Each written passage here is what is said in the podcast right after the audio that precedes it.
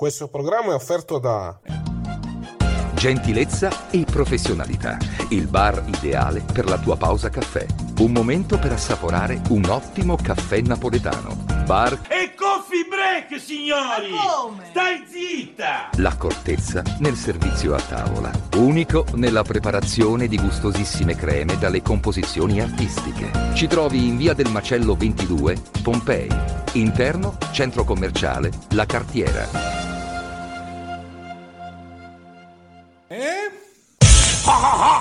Ridere, ballo ballo. Winelivery.com, vini, birre, drink a casa tua subito, consegna in 30 minuti alla temperatura ideale, direttamente dal produttore, così risparmi. Winelivery.com.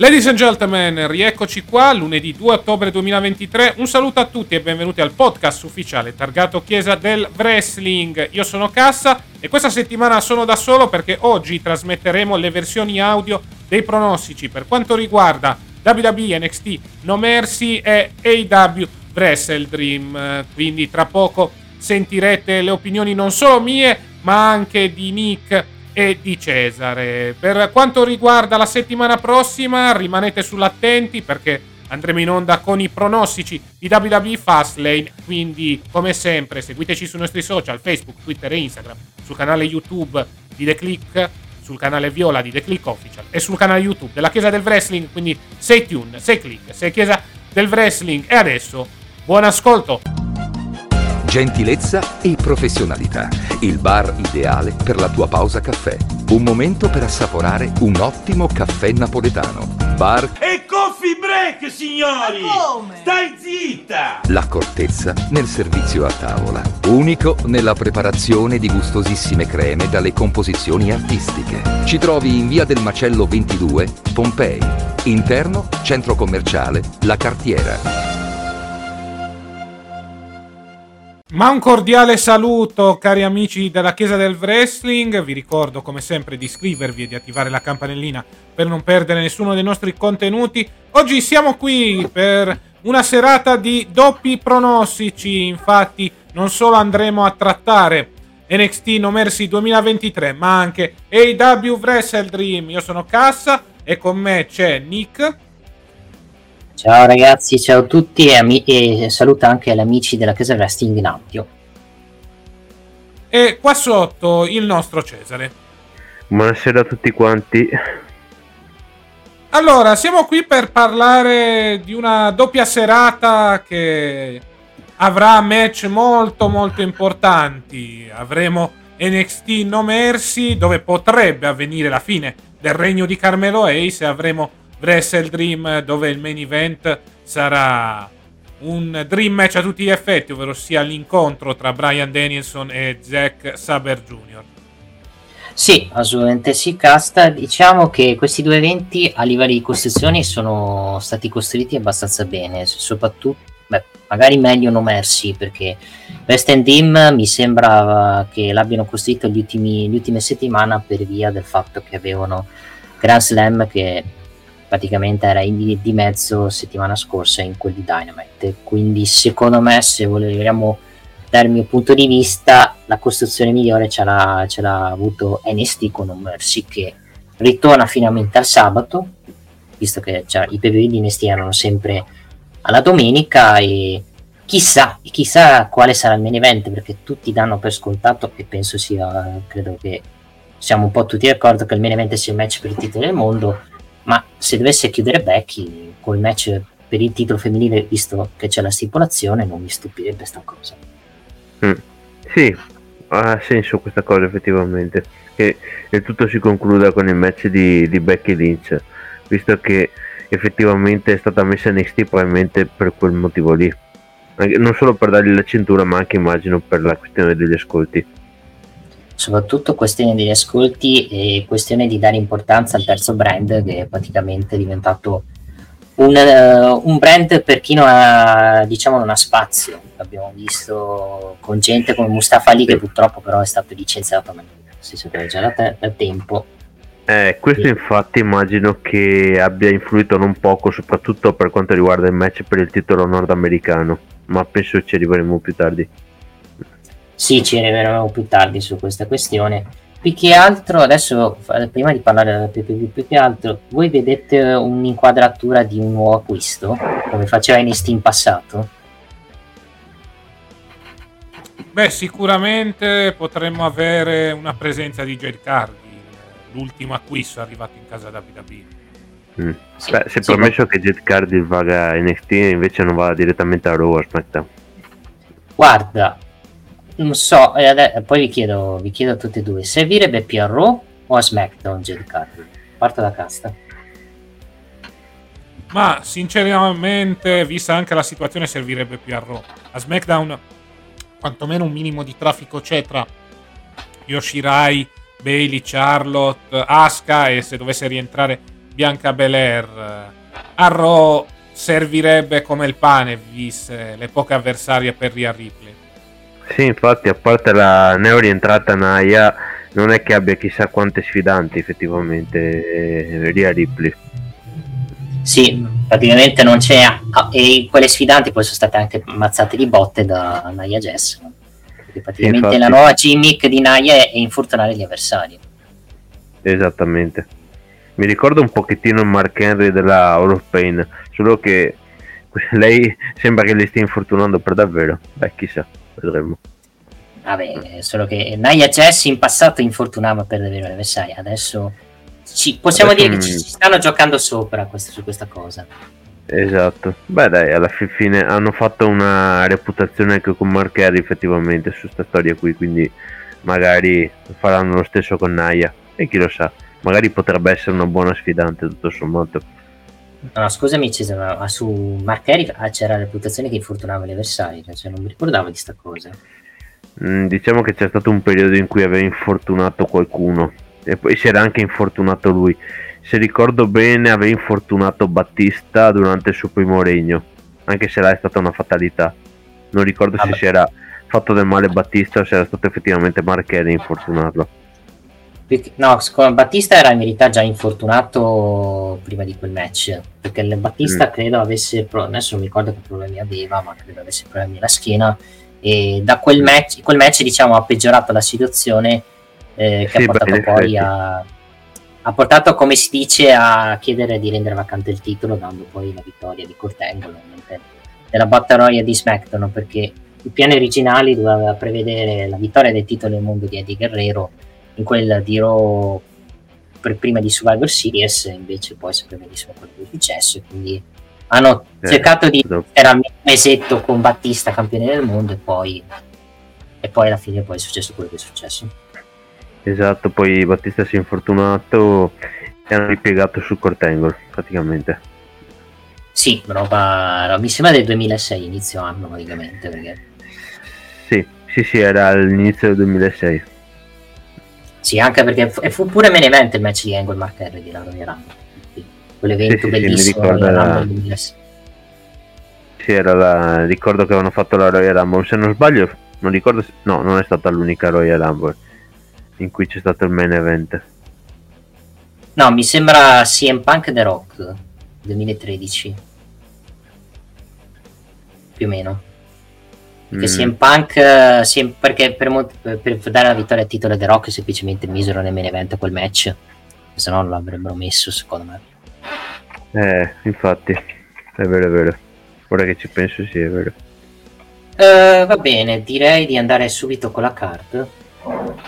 Sì, direi di andare subito con la card del primo evento che andremo a trattare, ovvero sia NXT No Mercy. Partiamo subito col primo match. In origine doveva avere in mezzo Dana Brooke, ma poi Dana Brooke è stata vittima della lista dei licenziamenti di settimana scorsa. Il match tra Blair Davenport contro Kelani Jordan. Posso dire, mi stupisce che non sia nel kick-off questo match, perché mi sembra un po' strano che lo mettano nello show. Oddio, qua sulla carta mi sembra che sia un match kickoff, fa parte della preview. Sì, vabbè, che sia nei kickoff che non sia nei kickoff, comunque è match nel pay-per-view, perché per me è match sia che siano nei kickoff che nei pay-per-view, sono comunque match nel pay-per-view in generale. Mm-hmm. Più che altro dopo quella che hai fatto a NXT martedì con l'attacco a Gigi Dolin, penso che perda Blair Davenport con questo match per differenza, cioè è proprio chiamata la sconfitta per Blair Davenport con Kelani Jordan che vince con interferenza, perché sinceramente adesso Kelani Jordan gli è tolto la cosiddetta maestra, diciamo la persona di esperienza che poi serviva poi per cercare di pushare la stagione, perché semplicemente l'ha licenziata, e adesso cercano di impiegarla su questa faida, su questo match che vincerà, ma non so quanto potrà servirgli tanto, perché il focus è concentrato molto su Gigi Dolin contro Blair Davenport, che ovviamente faranno nelle prossime settimane in quel di NXT. Quindi io ti dico che Kelani Jordan vince il match per interferenza di Gigi Dolin, la chiudiamo qua. Vai Cesare. Non lo so, certo è che mi sembra strano vedere Blair Davenport perdere contro Kelani Jordan, però tutto sommato va detto che Kelani Jordan purtroppo gli è stata appena licenziata la mentore, quindi magari ha bisogno più lei di una vittoria rispetto a Blair, che comunque anche se perde per interferenza, quindi non è che ne uscirebbe male. Va bene, vado anch'io con Kelani Jordan. Casta. Sì, vado anch'io con Kelani Jordan in virtù di un'interferenza di Gigi Dolin, visto che stanno raccontando quella storia. Quindi vedremo cosa succederà. Per il resto non mi aspetto dal punto di vista qualitativo un signor match, visto che la Jordan è ancora un pochettino acerba, però alla fine vincerà per questa interferenza e per il fatto che comunque la storia principale che stanno raccontando con la Davenport non è con la Jordan, o meglio avevano raccontato in precedenza, poi c'è stato il licenziamento di Dana Brooke, ma adesso il focus è tutto su Gigi Dolin. Sì, che poi questa match l'avevano già fatta in NXT, ha vinto pulito Blair Davenport, non capisco perché di dover rifarlo sto match. E per costare un match a Blair Davenport, anche per continuare la storyline tra lei e Gigi Dolin, ecco, cioè farla perdere, non dico nuovamente, però farla perdere contro Kelani Jordan, una specie di figuraccia in pay per view causata da interferenza dell'ex membro delle Toxic Attraction. E questo ti fa anche capire che NXT a livello di costruzione rispetto a Raw, rispetto a SmackDown, costruisce meglio la divisione femminile anche con questi match che vabbè sono match di terzo piano. Esatto, no beh, niente da dire.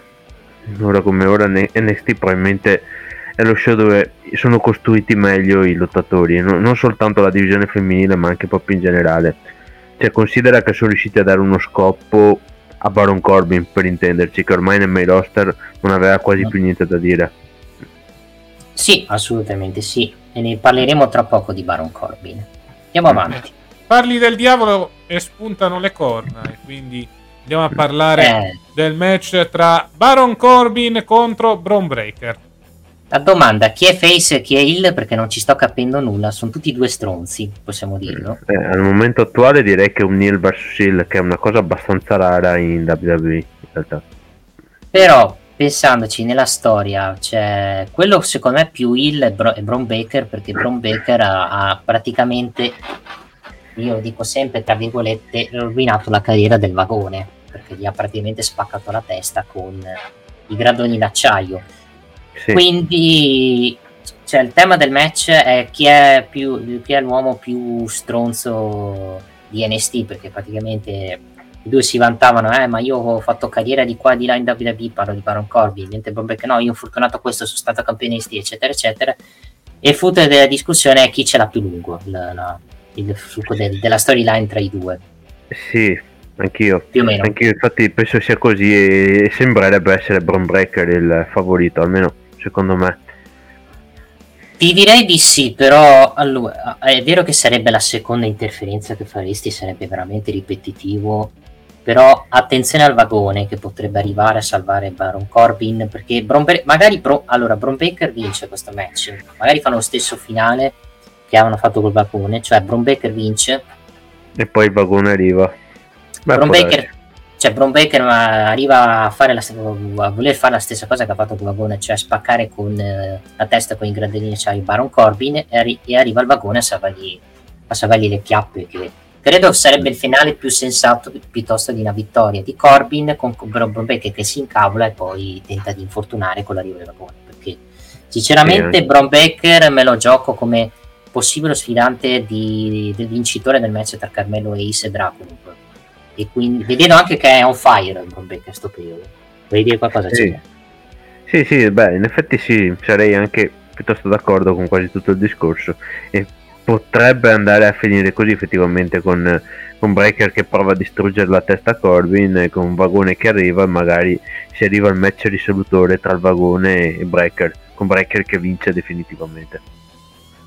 Ma se vanno a match risolutore secondo me vince il vagone, perché comunque di solito fanno così quelli di NXT, che danno magari le prime due vittorie all'Hill, come hanno fatto con Dijak, che poi ha fatto quel bel strap match con ID Torp, che ti ha fatto anche capire che quando gli dai una stipulazione dove sanno fare bene, perché i due match precedenti non mi hanno detto nulla, i due match tra Dijak e ID Torp. No, infatti il match finale mi è piaciuto molto anche a me. E non è finale, il problema è che non è finale, vedendo quello che è successo dopo anche. Quindi, era anche quello. Vediamo se faranno un po' i match cinematografico, perché comunque il terrore che vadano nelle foreste, nel territorio di Eddie Torp c'è sempre, cioè fare match cinematografico nella casa di Eddie Torp. Casa sarebbe la foresta tra virgolette, non è che sia... No, si spera di no, perché potrebbe venire fuori una ciofeca, sinceramente. Io penso che il maestro di questo tipo di match fosse Bray Wyatt, pace all'anima sua. Esatto, comunque io dico Bron Breakker. Cesare, che dici? Vado anch'io con Bron Breakker. Minutaggio, quanto dai? Non lo so, 15 minuti, 20 minuti di match? Sarà comunque... Speriamo di no. Troppo, 15 minuti. Beh, in effetti sì, pensandoci alla fine è contro Corbin, quindi non credo che uscirebbe fuori un capolavoro. Più che altro mi stupisce un po' la stipulazione del match, che è un match normale, cioè visto come si sono menati soprattutto nell'ultima puntata, io avrei messo un Extreme Rules match o qualcosa del genere, anche se c'è già quello problema.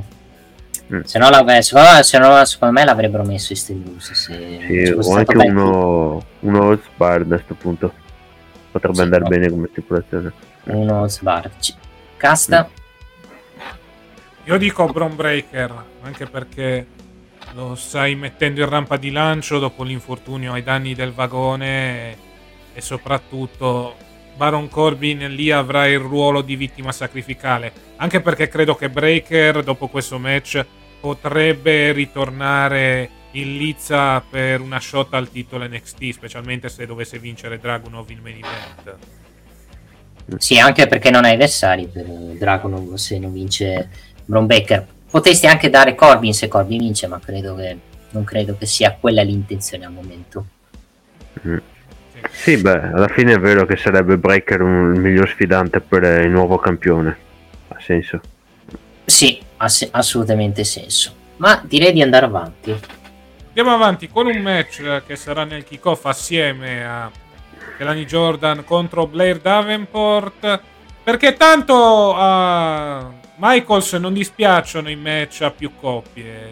Come potete vedere, Sax e Tony DiAngelo difenderanno le cinture dall'assalto di Angel Garza e Umberto Carrillo, dei Creed Brothers, e fammi ricordare chi sono gli Bronco altri Lima. Due Lucian Price e Bronco Lima, ovvero sia IOTM, in un Fatal 4-Way Tag Team Match per i titoli di coppia di NXT. Faccio partire a Cesare su questo match.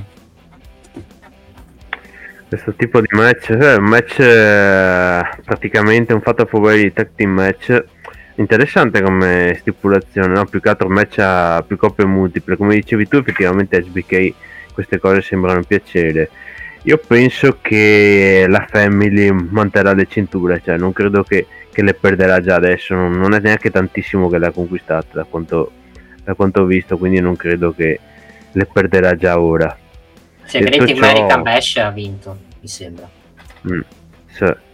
Io sinceramente non penso che le perderanno già adesso, immagino che il loro regno andrà avanti ancora per qualche mese. Non so chi gliele toglierà a questo punto, magari è proprio gli OTM, potrebbero essere i futuri campioni. Scusa, gli OTM servono gli OTM? Sì, Lucien Price e Bronconima.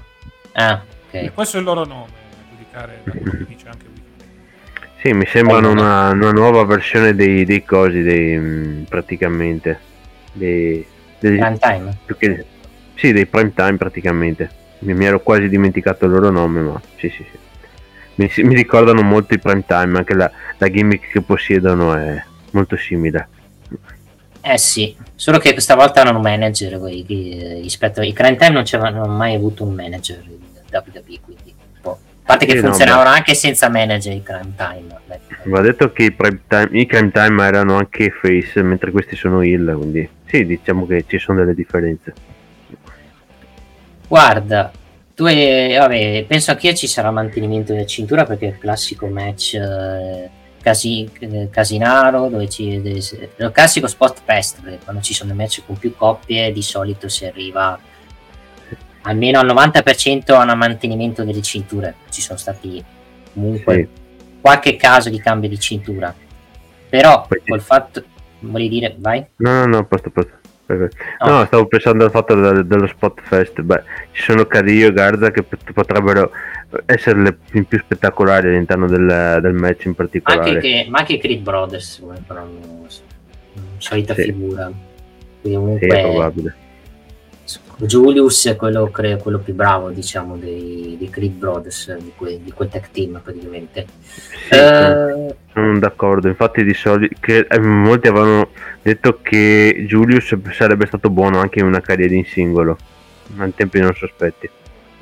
Sì, penso che lo farà prima o poi una carriera in singolo. Temo lo farà nei main roster, sperando che non finisca non finisca nel dimenticatorio, perché molta gente che poi viene separata in tag team poche volte ha successo. Ci sono stati, diciamo, non tanti casi di gente che, per esempio, il Dudleys là fu effettivamente un disastro, a parte che con una gimmick come quella del reverendo Devon sfido chiunque avrebbe successo in tutta sincerità. Quella fu una gimmick che sinceramente non credibile, comedy e sulla carta doveva essere una gimmick che doveva pushare Devon, alla fine non l'ha pushato, perché si sono resi conto che non se lo cagava nessuno. Dall'altra parte Baba Ray era Baba Ray, appunto.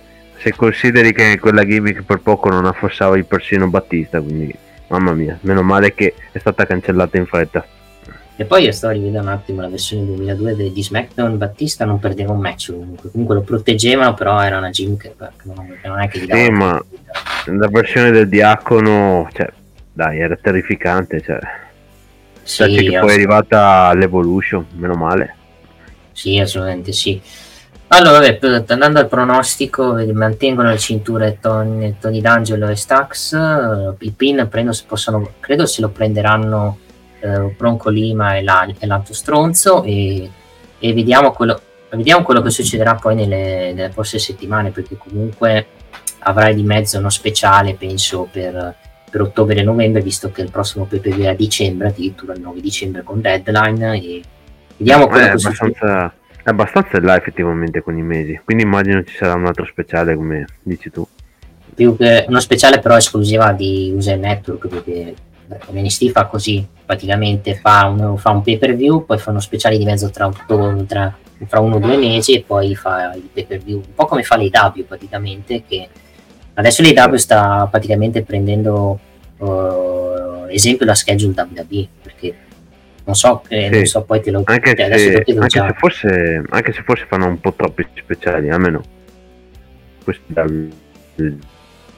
quest'anno non so, ne avranno fatti 7-8 di speciali. Il prossimo anno penso ne faranno 12, secondo me, perché credo che col fatto che Discovery chiede di aumentare i PPV, i network chiedono di aumentare i PPV, credo che si andrà a 12-13 PPV con i W, quindi vai abituarti, Cesare, allo schedule stile WWE.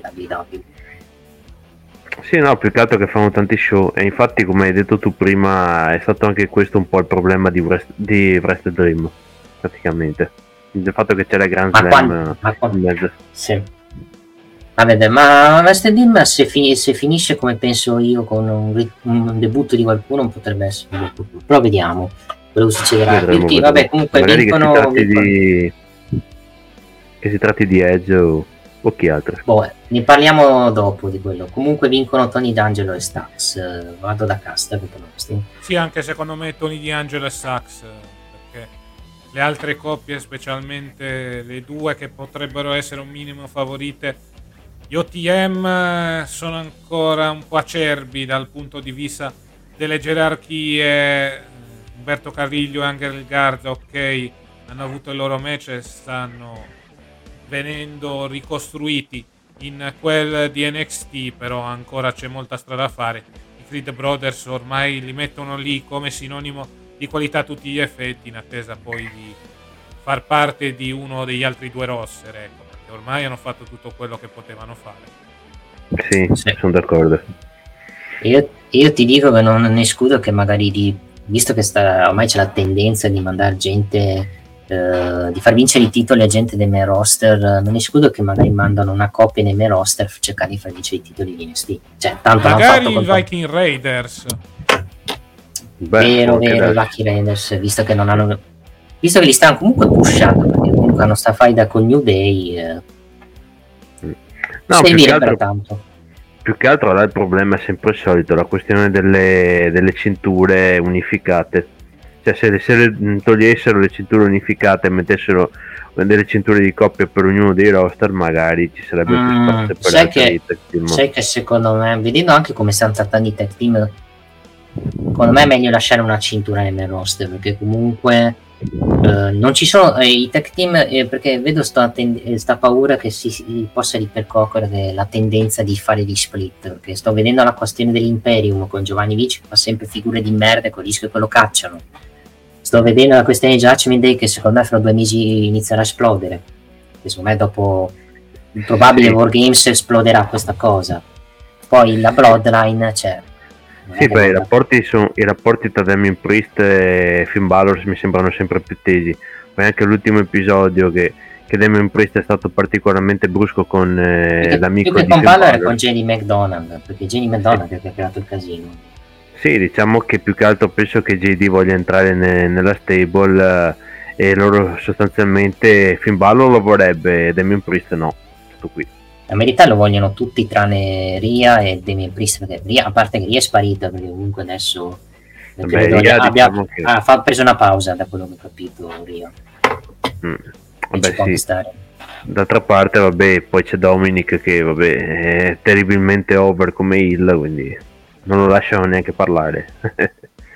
Sì, e il mio terrore il prossimo anno, io lo dico, il pronostico farò il prossimo anno è Dominic che vince il Money in the Bank, perché i piani che dicono è che vogliono pushare ancora di più Dominic. La mia speranza è che non faccia sempre le stesse cose, con sempre il microfono che lo interrompono, perché diventa un po' troppo ripetitiva sta cosa. Sì, diciamo di sì.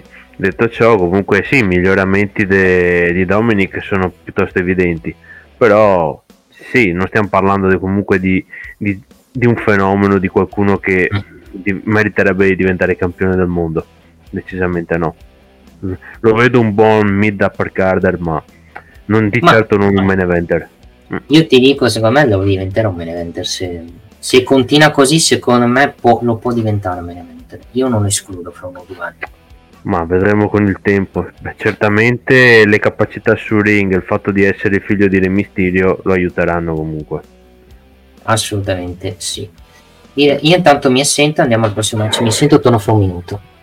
Ok, andiamo al prossimo match, che è un match molto molto interessante, quello tra Pete Dunne, ovvero sia Butch, contro Noam Dar, con in palio l'Heritage Cup. Heritage Cup che ha avuto un Global Heritage Invitational molto interessante durante le ultime settimane, torneo che ha portato alla finale tra il vincitore del gruppo A, ovvero sia Butch, contro il vincitore del gruppo B, Joe Coffey, vittoria da parte di Butch, che quindi andrà a sfidare il leader dei Metafor per l'ambita coppa. Dimmi tu, Cesare. Guarda, questo match qua più che altro, io in tutta sincerità penso che sarebbe anche ora di cambiargli nome al povero Pete Dunne, perché Butch non si può proprio sentire. Comunque, a parte questo, io voglio credere magari una possibile vittoria proprio di Pete Dunne, più che altro perché Noam Dar penso che abbia dato abbastanza con questa cintura, sì, con questo trofeo, visto che non è una cintura. Comunque, guarda, sì, diciamo che più che altro Butch è da solo, che ecco, l'unico che l'aiuta è Tyler Bate, mentre invece l'altro Dom Darch ha addirittura tre persone che lo aiutano, quindi... Scusa, ti sei scordato di Ridge Holland, visto che sono teoricamente i tag team, come si chiama, i Brawling Brutes? Beh, dipende se i Brawling Brutes arriveranno ad aiutarlo. Oddio, Sheamus si è infortunato, se non sbaglio, giusto? No, Sheamus credo che lo vedremo il prossimo anno, perché è un infortunio grosso, è in scadenza di contratto anche, non penso li firmerà, anche perché non penso vada in AEW, anche perché sennò veramente abbiamo 300 persone in AEW. Penso che Sheamus rimanga in WWE. Più che altro, secondo me, il problema di questo match è la stipulazione, che io ripeto, a me non piace questa stipulazione dei round, come se fosse la box, che devi che ci sono tre pin, cioè limita abbastanza il match. Se fosse stato un match normalissimo sarebbe bello. Anche a me non fa impazzire, però più che altro secondo me che poi tra l'altro non ricordo se in Impact Wrestling c'era una stipulazione simile per un titolo, mi pare il Grande Championship. Credo che funzioni in maniera molto simile. Sì, diciamo più che altro che probabilmente è per dare qualcosa a questa competizione, a questa coppa, per dargli qualcosa di unico. Però sì, non mi fa impazzire neanche a me, sinceramente. Sì. Guarda, adesso sul pronostico qui, allora, per il percorso che ha fatto Butch dovrebbe vincere il trofeo. Di quanto sinceramente non se ne fa nulla del trofeo, perché sinceramente dai, abbiamo visto anche cosa se ne è fatto Nathan Fraser, ha fatto un mese di regno, ha già perso subito, sì, quindi no. Sarebbe bello che Butch tipo nel NXT spacca il trofeo, dice me ne frega un cazzo del trofeo, ovvio che seppellirebbe il trofeo, credo non farà mai questa cosa. No, beh, speriamo di no, più che altro perché questo trofeo alla fine viene proprio da NXT UK ed è lo stesso posto da dove veniva anche lo stesso Pete Dunne, quindi non penso che gli piacerebbe spaccarlo, distruggerlo. Sai cosa dovrebbero fare? Pete Dunne dovrebbe dire questo trofeo non mi interessa, introduco la nuova cintura che si chiama l'NXT European Champion, che avrebbe più senso piuttosto di mettere questo trofeo, secondo me. Però vabbè, questo potrebbe essere anche interessante, più che altro bisognerebbe vedere quando NXT Europe. Si parlava nel 2024 questa cosa, perché comunque ancora Michaels nella conference call aveva detto che questa cosa se ne parlerà per l'estate 2024, quindi è ancora abbastanza lunga la strada, quindi no, non penso che se dovesse succedere succederà adesso, probabilmente succederà più avanti, perché verrà introdotta questo nuovo roster e magari anche le rispettive cinture con tornei e robe varie. Più che altro adesso, cioè ok, vince Butch domani, perché comunque ovviamente domani il terrore che poi possano ridare il titolo a Noam Dar, che praticamente è la sua gimmick, senza il mio trofeo vado in depressione, cioè quindi o vince a Noam Dar lo sporco, ma cioè non so cosa se ne farebbe, ok, serve un altro push, o vince Butch per tenerlo ancora di più NXT, visto che nei miei roster non è che stia facendo chissà che.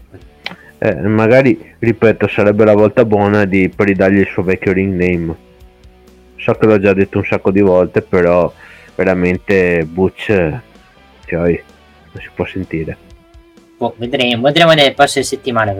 Comunque, se ne è parlato tanto tempo di dare questo ring name, poi non gliel'hanno mai ridato. No, perché con tutto il bene del mondo, cioè, che razza di ring name è Butch? Tra l'altro non ha neanche più il soprannome del Bruiserweight, quindi... Cioè, no, però guarda, guarda il lato positivo, non entra più con la camicia bianca, no, col vestito bianco come l'imbecille, fa perdere match per squalifica, cioè guarda quel lato almeno. Sì, almeno quello, cioè, a parte che Bron e Brooks ultimamente hanno sempre questo booking 50-50, anzi perdono quasi più che altro, perdono più match che altro. Perdono sempre sto periodo, quindi mi sembra.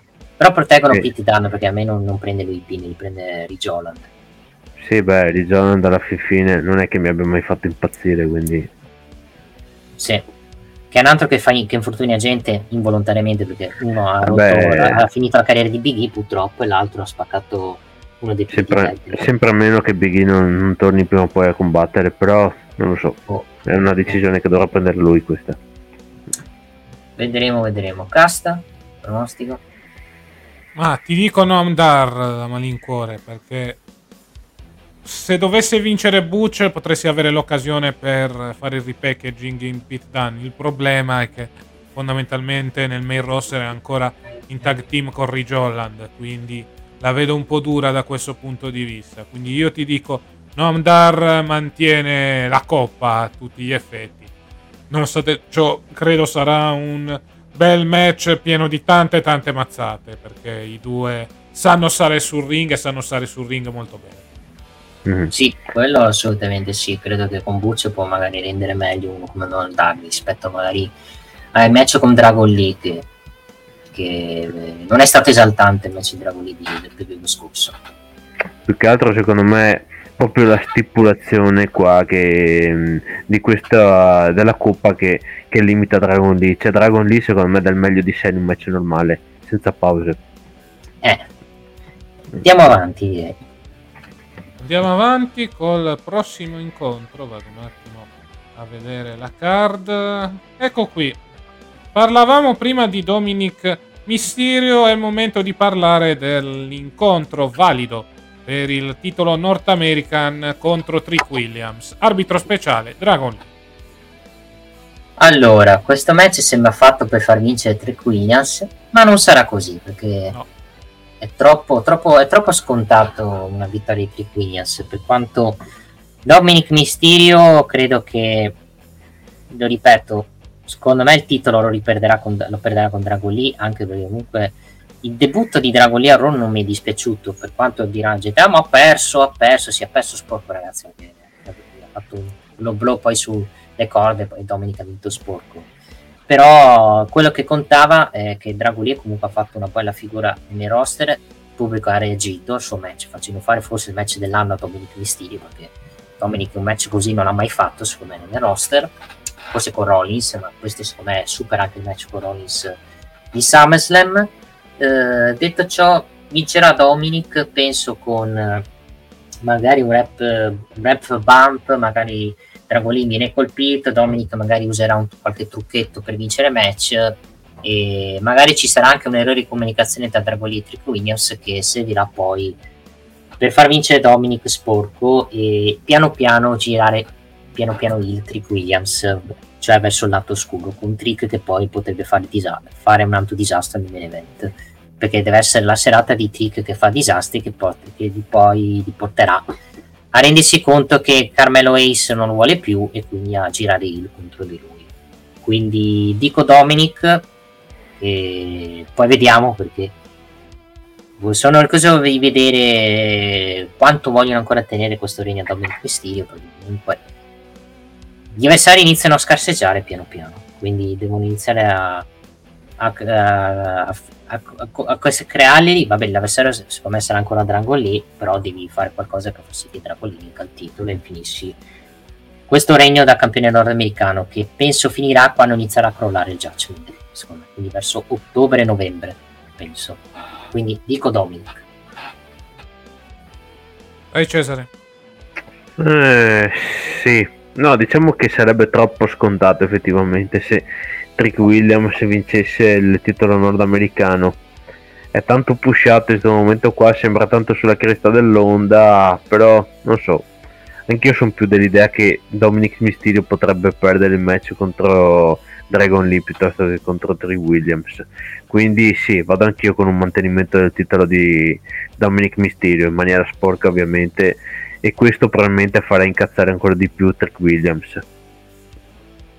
Sì, lo farà incazzare, magari lo farà ragionare poi per cercare di fare dispetti al main event, cioè magari fa un errore di comunicazione cioè lo stesso errore che hai fatto però al contrario con Carmelo Hayes stavolta. Esatto, stavolta gli costerà il titolo con molta probabilità, anche se sono delle idee che Dragunov non ha bisogno per forza di un'interferenza sbagliata per vincere la cintura.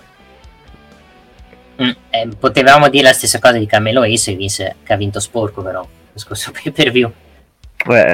No, beh, nel caso di Dragunov però, essendo Dragunov face, non avrebbe tanto senso che perdesse.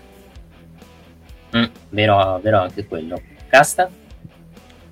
Anche secondo me vince Dominic Mysterio, perché fondamentalmente sembra essere tutto apparecchiato per la vittoria dei face, invece credo che non sarà così da questo punto di vista, quindi Trick Williams sarà ancora più arrabbiato e potrebbe interferire a sfavore, tra virgolette, del suo amico, ovvero sia Carmelo Hayes, nel main event. Quindi io dico Dominic Mysterio che mantiene la cintura, poi vedremo se ci sarà una prosecuzione con anche Dragon Lee di mezzo per quanto riguarda la situazione del titolo Nord America. Sì, meno che non torna la Mami, domani, ma sinceramente sprecarmelo per questo match no, sinceramente. No, però Dragon Lee a modo suo probabilmente sarà anche lui determinante, magari una volta che Dominic vince manterrà il titolo, Dragon Lee a fine match lo attacca in modo che vadano avanti con la rivalità. Sì, assolutamente sì. Direi di andare avanti. Andiamo avanti col match valido per il titolo femminile di NXT. Becky Lynch, la neocampionessa, sfida la campionessa precedente, ovvero sia Tiffany Stratton, in un Extreme Rules match. Allora, match che sembra adatto per far perdere Becky Lynch il titolo, comunque match stipulazione, match quello dove si useranno le armi e tante altre cose. Sinceramente far finire il regno di Becky dopo 3 settimane credo sia un po' suscettibile, un po' strano secondo me, perché poi lunedì la vincitrice di questo match dovrebbe affrontare Tegan Nox e non penso che Tiffany vada a Raw da campionessa, proprio così che Tiffany vince, quindi ci troviamo Tiffany contro Tegan. Io penso che l'esperienza di Becky vada ancora avanti almeno per 1 o 2 mesi, anche per vari motivi. Punto 1, se Becky gli fa perdere il titolo, cosa gli fai fare il main roster? Cioè non hai gente, tu dici non hai gente, sì, sto cavolo. Infatti non penso che possano già mandarla contro Rhea Ripley se i piani sono quelli. La manderanno prima o dopo, ma al momento è troppo presto. Immagino che magari questa sarà già più una sfida per WrestleMania a questo punto. Più che altro l'unica cosa che mi fa paura è che Becky magari se perde il titolo è perché gli fanno mandare contro Naya Jess. Porca miseria, se lo fanno, ok, che sarebbe un match che avrebbe senso perché Naya Jess potrebbe giocarla sul fatto che senza di me, senza quell'infortunio al naso non saresti nel main event, avresti avuto il push, cioè avrebbe senso, però, sì, però mi fa impazzire l'idea, neanche a me sinceramente. Quindi, cioè, io prego Dio non ci siano interferenze tipo, cioè arriverà l'interferenza di Kiana James, perché comunque Kiana James è amica di Tiffany, potrebbe interferire con magari Allaria Valkyria che va a salvare Becky. Più che altro, cioè, sì, fai la prima difesa titolata ufficiale, perché Becky non ha fatto altre difese titolate dopo la vittoria di titolo e la fai perdere, cioè mi è sembrato il classico contentino tipo ti do il titolo per fare gli ascolti e soprattutto per arrivare con la slam e poi lo perdi, cioè. Poi magari Becky lo perde prossimamente, magari in un match con più partecipanti, e non viene neanche schienata in questo modo, non riuscirebbe neanche male facendo così. Sì, è vero anche quello, perché purtroppo il problema di Becky Lynch è che è una persona comunque, a parte essere main eventer, è una persona che comunque difficilmente prende degli schieramenti politici, quindi cioè... Sì. C'è anche il conto Tristatus, per dire, la maggior parte degli schieramenti sono stati sporchi, cioè non ha mai effettivamente perso pulito. Cioè, a meno che non pusci proprio qualcuno di grossa face che batte pulito Becky e gli dai una rampa di lancio, se no veramente fai come hai detto te, match a 4, Becky non prende il pin e finisce qua. Penso sia l'unico modo, più che altro perché vedo molto difficile Becky Lynch sconfitta in maniera pulita a NXT. Potrei capire magari a Raw o a SmackDown contro qualcuno di grosso, ma a NXT... a me sembra un po' difficile sinceramente. Certo, a meno che non gli mandino contro una che vogliono pushare a livello simile, non lo so, tipo proprio Jade a questo punto, a meno che invece Jade non vada a Raw SmackDown. Allora, io su sulla carta Jade Cargill la giocherei se è il main event, perché se è il main event secondo me fanno qualcosa con Jade Cargill, va faccia a faccia con Becky, perché se no non ha senso fare sto confronto, con tutto il rispetto. Sì, beh, sì, sono d'accordo. Poi tra l'altro comunque avresti Jade Cargill che va contro Becky Lynch, cazzo, quello sì sarebbe un grosso nome per Jade, per cominciare. Vai contro Becky Lynch, non proprio l'ultima delle ultime, anzi. Cioè, per Jade Cargill le strade sono due: o debutta a Raw e sai benissimo contro chi va a Raw, che sai benissimo contro chi va a Raw, non vabbè, tu dirai Naya Jess, no, c'è il rischio che vada contro Natalia come prima fight, e tu dici ci sta perché è una persona esperta, quindi poi sì, beh, Natalia di solito è sempre la prima sfidante per chiunque arriva, quindi sì, non è niente di strano. A SmackDown no, perché sinceramente sei già pieno di gente, anzi Jade e Bianca devi tenerle separate al momento se vuoi, prima di fare sto match. E beh, NXT vediamo. Vedremo, staremo a vedere. Comunque sì, è piuttosto evidente che Jade avrà un trattamento molto simile a quello di Cody Rhodes, ovvero che verrà già subito pushata come una top star, un po' come sicuro. E anche il contratto comunque che ha firmato e la presentazione ci fa capire che questa qua ci puntano, è forte di già. Sì, diciamo che il miglior debutto di Jade potrebbe essere proprio domani, cioè andare là dopo che Becky ha vinto soffrendo con tutta Tiffany Stratton, e andare faccia a faccia e minacciare Becky, perché sinceramente poi dopo, se Becky mantiene la cintura, ok, avrà il match con Dragonov che vincerà per in su, ma poi chi affronta? Cioè, con tutto rispetto nel roster di NXT. Sì, non avrebbe molti sfidanti, una Jade potrebbe essere anche, e avrebbe anche comunque senso visto che è presentata come una star. Quindi, a meno che veramente non arriva Naya Jess a far perdere Becky, lì ho già capito dove andrebbero a finire. Tiffany rivince il titolo e quindi fai fare 2 regni 2 settimane. Comunque un match molto incerto, dico Becky Lynch che mantiene, anche perché appena vinto il titolo 2 settimane fa, però quel 5-10% che Tiffany linka per interferenza di qualcuno che fa perdere Becky ce lo metto, cioè non mi scudo. Sì, neanche io mi sentirei di escluderlo. Neanche io mi sentirei di escluderlo al 100%, però vado con Becky Lynch che mantiene la cintura. Però, ripeto, non mi stupirebbe neanche se ci fosse un'interferenza da parte di qualcuno. E io ripeto, ho sempre il terrore che Naya Jess venga a rompere le palle anche in NXT.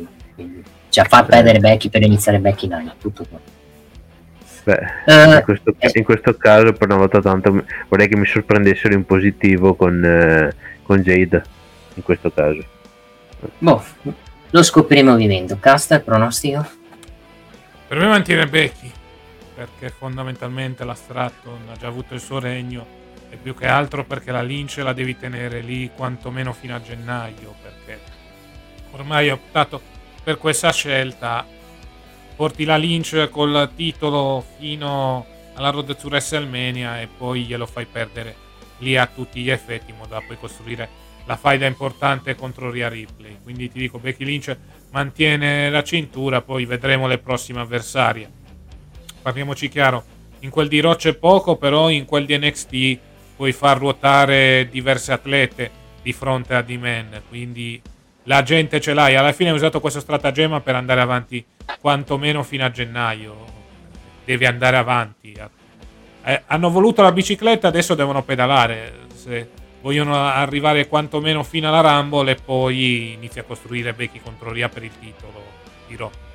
Sì, esatto, a un certo punto perché farglielo vincere per farglielo tenere 3 settimane mi sembra inutile sinceramente. La puoi buttare sulla scusa degli ascolti, ma anche lì, ok, togli il titolo a Becky, poi che le fai fare? Io te l'ho già detto, Naya Jess per due mesi che serve veramente l'incubo per me, veramente, un match con Naya Jess. Sì, quindi non preferireste quantomeno ancora allungare un po' il regno, cioè, a meno che non fai a No Mercy l'interferenza di Nia Jax, ok, allora vai avanti, però non lo so sinceramente. Se dovessero mai arrivare un match del loro duo, immagino che in questo caso sarebbe una sagra di mazzate, perché immagino che Becky non sarebbe felicissima di trovarsi sul ring con Nia Jax. Infatti magari se fanno questo match non lo fa, in Arabia Saudita sarebbe proprio il posto perfetto per minare Naya. Vabbè, mi dissocio, battuta, correct. Sì, ma sarebbe diciamo il scenario perfetto in Arabia Saudita, Becky contro Naya Jess. Io ho fatto questa ipotesi perché penso che prima o poi arriveranno a Becky Naya Jess, mettendo di mezzo sta cosa del fatto che Naya Jess ha infortunato Becky col naso, cioè gli ha tirato un pugno sul naso, rompendogli il naso praticamente, impedendo di fare il match con Ronda Survivor Series. Spero che se devono farlo lo faranno dopo WrestleMania, cioè quando Becky vincerà il titolo, perché io penso, sono l'idea che oltre a rinnovare, perché Becky gli scade il contratto anche in quel periodo, vince il titolo femminile contro Rhea, perché se Rhea vince anche contro Becky, sinceramente che cavoli gli dai a Rhea Ripley, cioè non è più nessuno, e metti Naya Jess come classica avversaria rompipalle tra Backlash e altri PPV di mezzo prima di SummerSlam. Questa è una roba però più futuristica che vedremo molto più avanti, perché se ci pensiamo, cioè Naya Jess teoricamente adesso in finale con tutto il roster femminile, dovrebbe andare per il titolo femminile di Rhea, cioè non avrebbe senso l'interferenza nel match contro Becky, per quanto comunque il personaggio è quello che rompe tutti della divisione femminile, e avrebbe quel 5% di senso con l'attacco su Becky Lynch. Però prego in Dio che non succeda, però per il senso penso vinca Becky Lynch e basta, e Tiffany la metteranno in tag team, penso, non vedo altro. Sì, assieme a Kiana James a questo punto. Sì, per quanto non c'è una divisione tag team di NXT, meglio anche vediamo come l'hanno usata, però è l'unica strada per Tiffany. Sì. Sì. Va bene, andiamo avanti a questo punto. Yes. Passiamo col main event, quello che crediamo noi sarà il main event di NXT No Mercy. Parliamo del match valido per il titolo NXT, da una parte il campione Carmelo Hayes, dall'altra parte lo sfidante Ilja Dragunov. Match che può essere match a serata, come è successo NXT Great American Bash, dove è stato un match a serata. Stanno costruendo il fatto che comunque Carmelo Hayes praticamente sta avendo questa diatriba piano piano con Trick Williams, vedrà comunque anche la firma del contratto, praticamente gli ha fatto tirare fuori qualcosa che non ha tirato fuori su Trick Williams. Esatto, sì, a un certo punto ha detto tipo neanche Trick, e un attimo dopo si è corretto e ha detto oh cavolo, che cacchio ho appena detto, l'ho appena insultato praticamente. Quella sì. È stata una bella scena. Quindi cioè, è palese che si va verso la strada della perdita della cintura, anche perché Trick Williams, con tutto il rispetto come sfidante di Carmelo Hayes, cioè sarà over col pubblico, ma non è match per il titolo di NXT, il match tra Carmelo Hayes. No, infatti. No, cioè, diciamo che Trick non è ancora arrivato a quei livelli, secondo me. Forse ci arriverà, ma non adesso. Cioè, lo stanno costruendo bene, ammetto che lo stanno costruendo bene da un anno fa era un manager e sembrava un pippone sul ring, adesso è stato un onesto mestierante sul ring, quindi sta facendo anche il suo. Sì, quindi, senza ombra di dubbio è migliorato incredibilmente. Più che altro c'è questo match, io spero vada a lungo, perché deve essere un match lungo. Spero facciano il finale che ho detto io, ovvero al contrario, questa volta Trick che colpisce con la cintura per sbaglio Carmelo e stavolta Dragunov vince, dove lasci comunque sempre quel dubbio se Trick l'ha fatto apposta, no? Perché io non penso lo girino direttamente al pay per view, penso se lo dovranno tenere con calma per poi fare il match per Deadline, quindi il match non dura, quindi anche perché ok, fai già subito match con Trick Williams e poi che fa Carmelo Hayes finta a fare, cioè, o va su o non c'è niente, non c'è entrato. Esatto, poi tra l'altro comunque anche questo finale dubbio potrebbe portare magari a un rematch tra i due, vinto magari da Dragonov, e poi questo porterà poi alla rivalità tra Carmelo Hayes e Trick Williams, in ogni caso comunque, e dopo per Dragonov si arriverebbe alla prossima sfida con Breakker magari. Se non sarà con Breakker sarà magari con una versione in transizione, perché li dà, sì, li dà. NXT praticamente prima parte, quando vince il titolo un campione, parte prima con uno sfidante in transizione e poi con lo sfidante quello protetto, che può essere un Bron Breakker, un Baron Corbin o altre persone. Sì, può darsi anche che capiti qualcuno dal main roster magari, addirittura non mi stupirebbe più di tanto. Dipende chi mandi giù nel main roster, perché in questo momento non è che c'hai tantissime persone da mandare giù nel main roster che non hanno niente da fare in singolo. Anche là vedi il fatto di licenziare uno come Mustafa D, non credo sia stata una grande mossa, però ma lì penso che fosse, secondo me era già pianificato il fatto che volevano, e anche lui secondo me voleva essere rilasciato, secondo me, alla mia sensazione. Beh, ora come ora Mustafa lì comunque potrebbe andare in AEW o in Impact Wrestling, dove probabilmente ci punterebbero comunque un po' di più su di lui. Sì, ci punterebbero, però io ripeto, Mustafa lì secondo me non è un main eventer, però è un wrestler che secondo me quando lo metti ti può aiutare magari nelle difficoltà. C'è uno che magari si fa male in main eventer, lo puoi sostituire con Mustafa lì. Certo, un buon jolly se vogliamo, magari non un main eventer, però buon uppercarder comunque in ogni caso. Un po' come Dopp Ziggler, perché penso che Dopp Ziggler andrà in AEW con suo fratello e lo useranno secondo me molto, anche lo useranno anche secondo me nel main event, però cioè, alla fine Dolph dopo 18 anni in WWE, praticamente quasi 20, si è fatto comunque una grande reputazione, anche che 2 volte campione del mondo, tra le altre cose. Sì, è vero che i suoi regni non sono durati tantissimo, però comunque ha una grande reputazione, quindi in AEW avrebbe comunque il suo spazio, senza un po' di dubbio. Sì, avrebbe il suo spazio, però mettiamoci in pace, non penso andrà nel main event anche lui del Ziggler's. Massimo me lo gioco per il titolo TNT, se vuoi pushare il titolo TNT in questo periodo, a parte Christian è un po' calato insomma di interesse. No, in realtà secondo me proprio grazie a Christian nel titolo TNT è io dico a parte Christian, il resto, se non ci fosse Christian sarebbe proprio a ribasso sto titolo. Sì, sono d'accordo, praticamente Christian Cage è riuscito a rendere il titolo rilevante praticamente quasi da solo, anzi tolgo il quasi. Comunque io dico Carmelo, se dico Dragunov che vince il titolo, e finalmente, anche perché credo che se lo merita, credo da un anno sta cintura. Finiamo sto regno di Carmelo Hayes e cerchiamo, adesso andiamo di fare col suo amico con molta calma, mentre credo inizierà già domani e basta.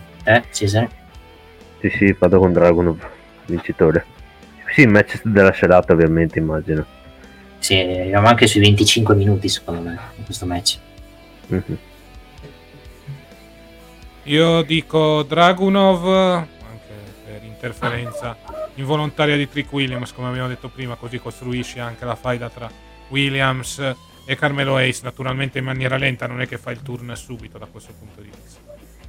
Sì, anche perché comunque poi non sapresti cosa fare, quindi però, cioè, a parte il match rischieresti di bruciartelo subito in un speciale normale di NXT. Credo che vogliono riservarselo per un pay per view il loro match.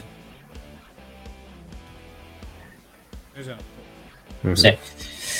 E basta, cioè, abbiamo detto un po' tutto su questo match, direi di andare avanti. Andiamo con le scommesse per quanto riguarda NXT No Mercy, perché abbiamo già letto tutti gli incontri. Ecco qui, allora, Bron Breakker -200, Baron Corbin +150, Noam Dar -300, Butch +200, Dominic Mysterio -250, Trick Williams +175.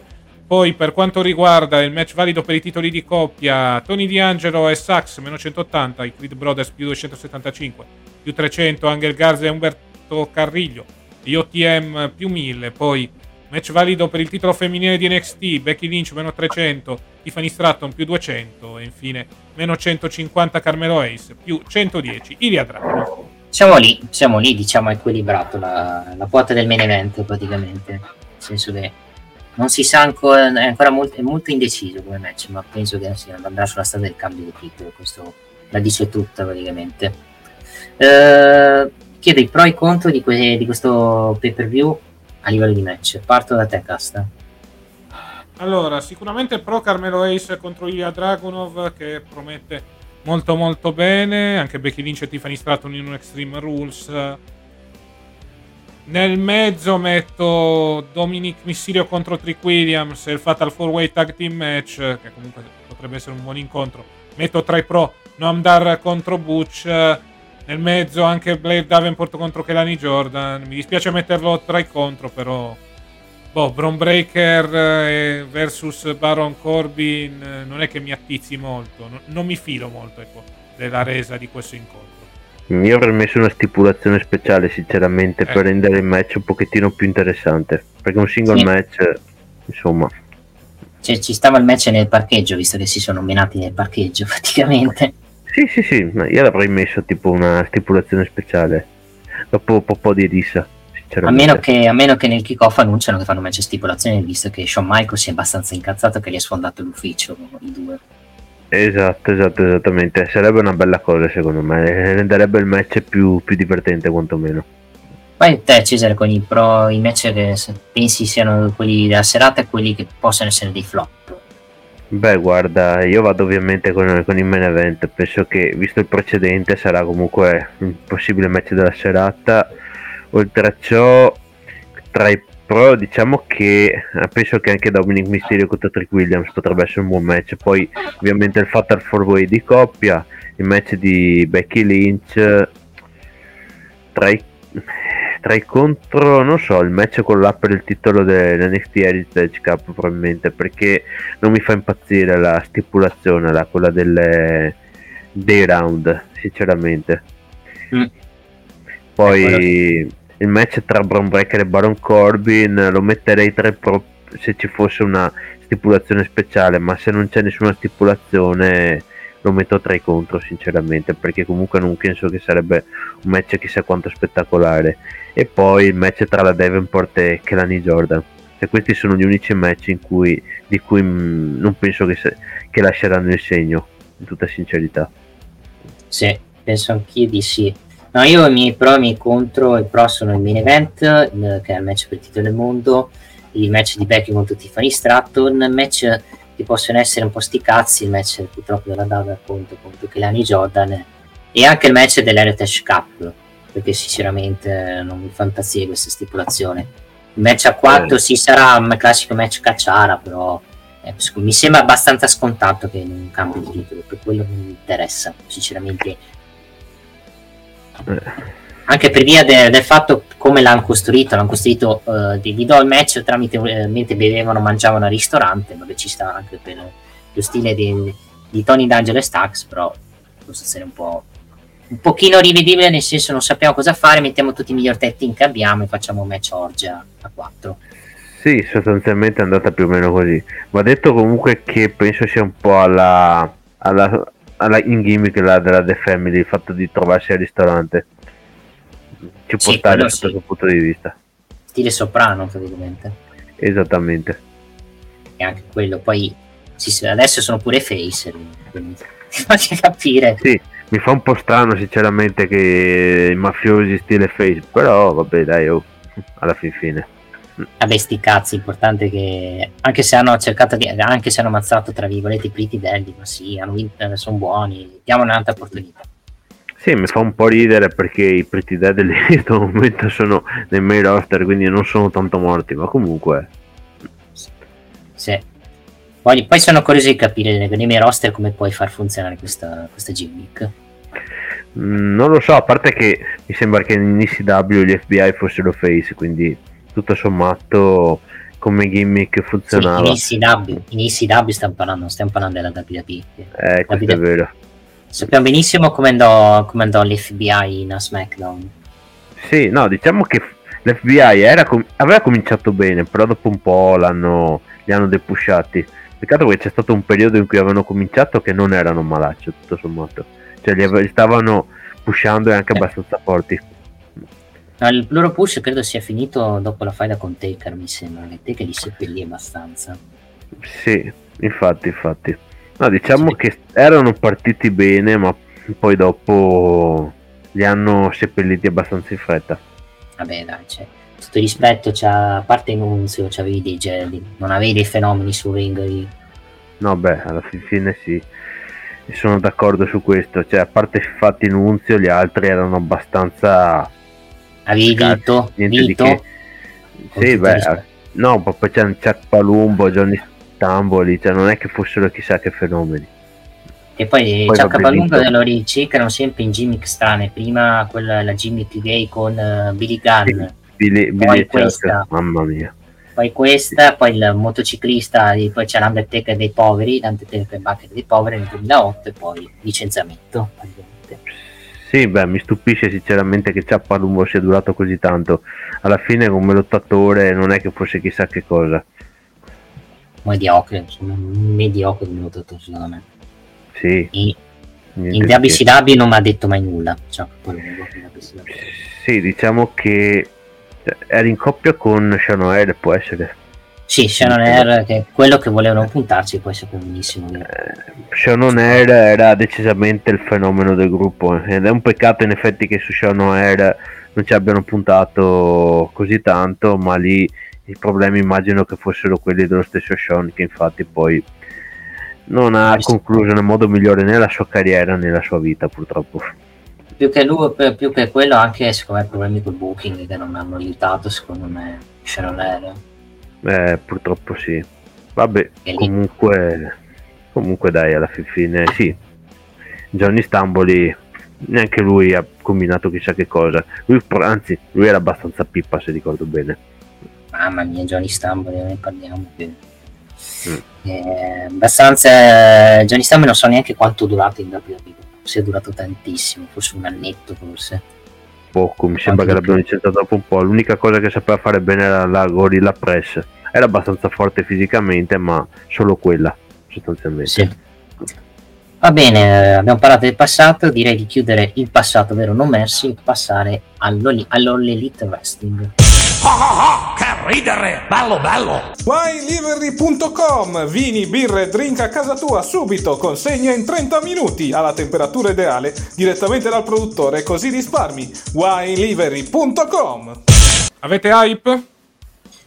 Sì, allora sì, c'ho hype perché comunque è un pay-per-view comunque costruito meglio di All Out. Vabbè, non è che ci volesse molto costruire meglio di All Out, no, non c'è il match per il titolo del mondo, ma lì semplicemente ormai hanno sta politica che un po' che quello che sta facendo anche un po' la WWE, ovvero se tu fai una difesa titolata in uno speciale di che ne so, dell'AEW, poi la settimana dopo non fai la difesa titolata, fai la difesa di coppia, come è successo con MJF, che adesso difenderà la titolo di coppia in handicap, perché Adam Cole pare il suo fronturio sia veramente serio alla caviglia, quindi cioè, speriamo non sia grave, ovviamente. Sì.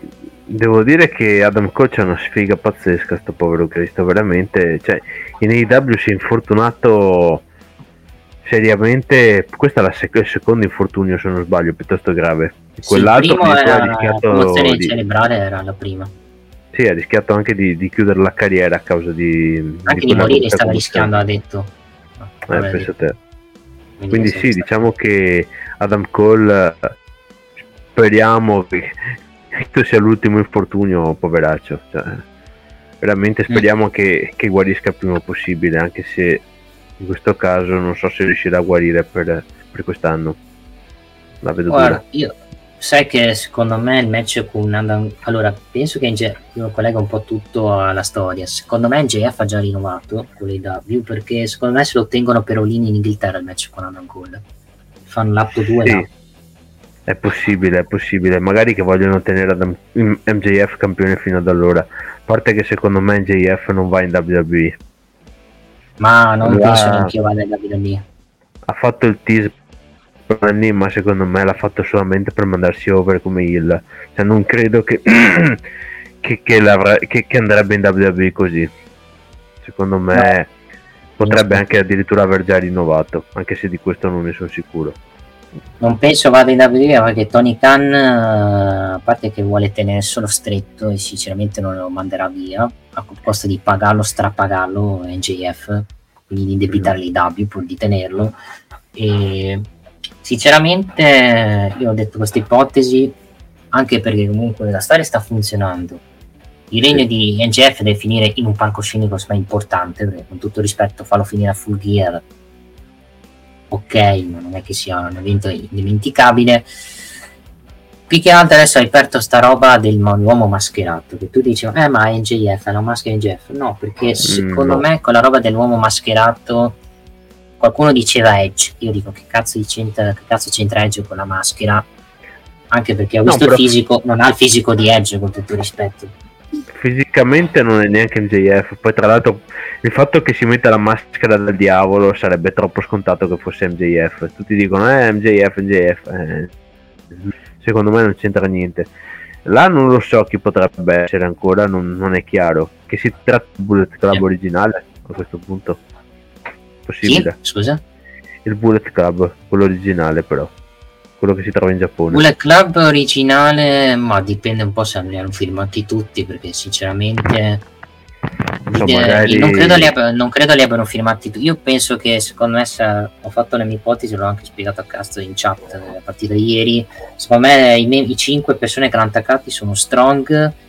Tu dirai ma allora sta fingendo l'infortunio, grazie a cazzo, abbiamo anche quello. È piuttosto evidente che Strong non è mai stato fortunato, ma si capiva fin da subito.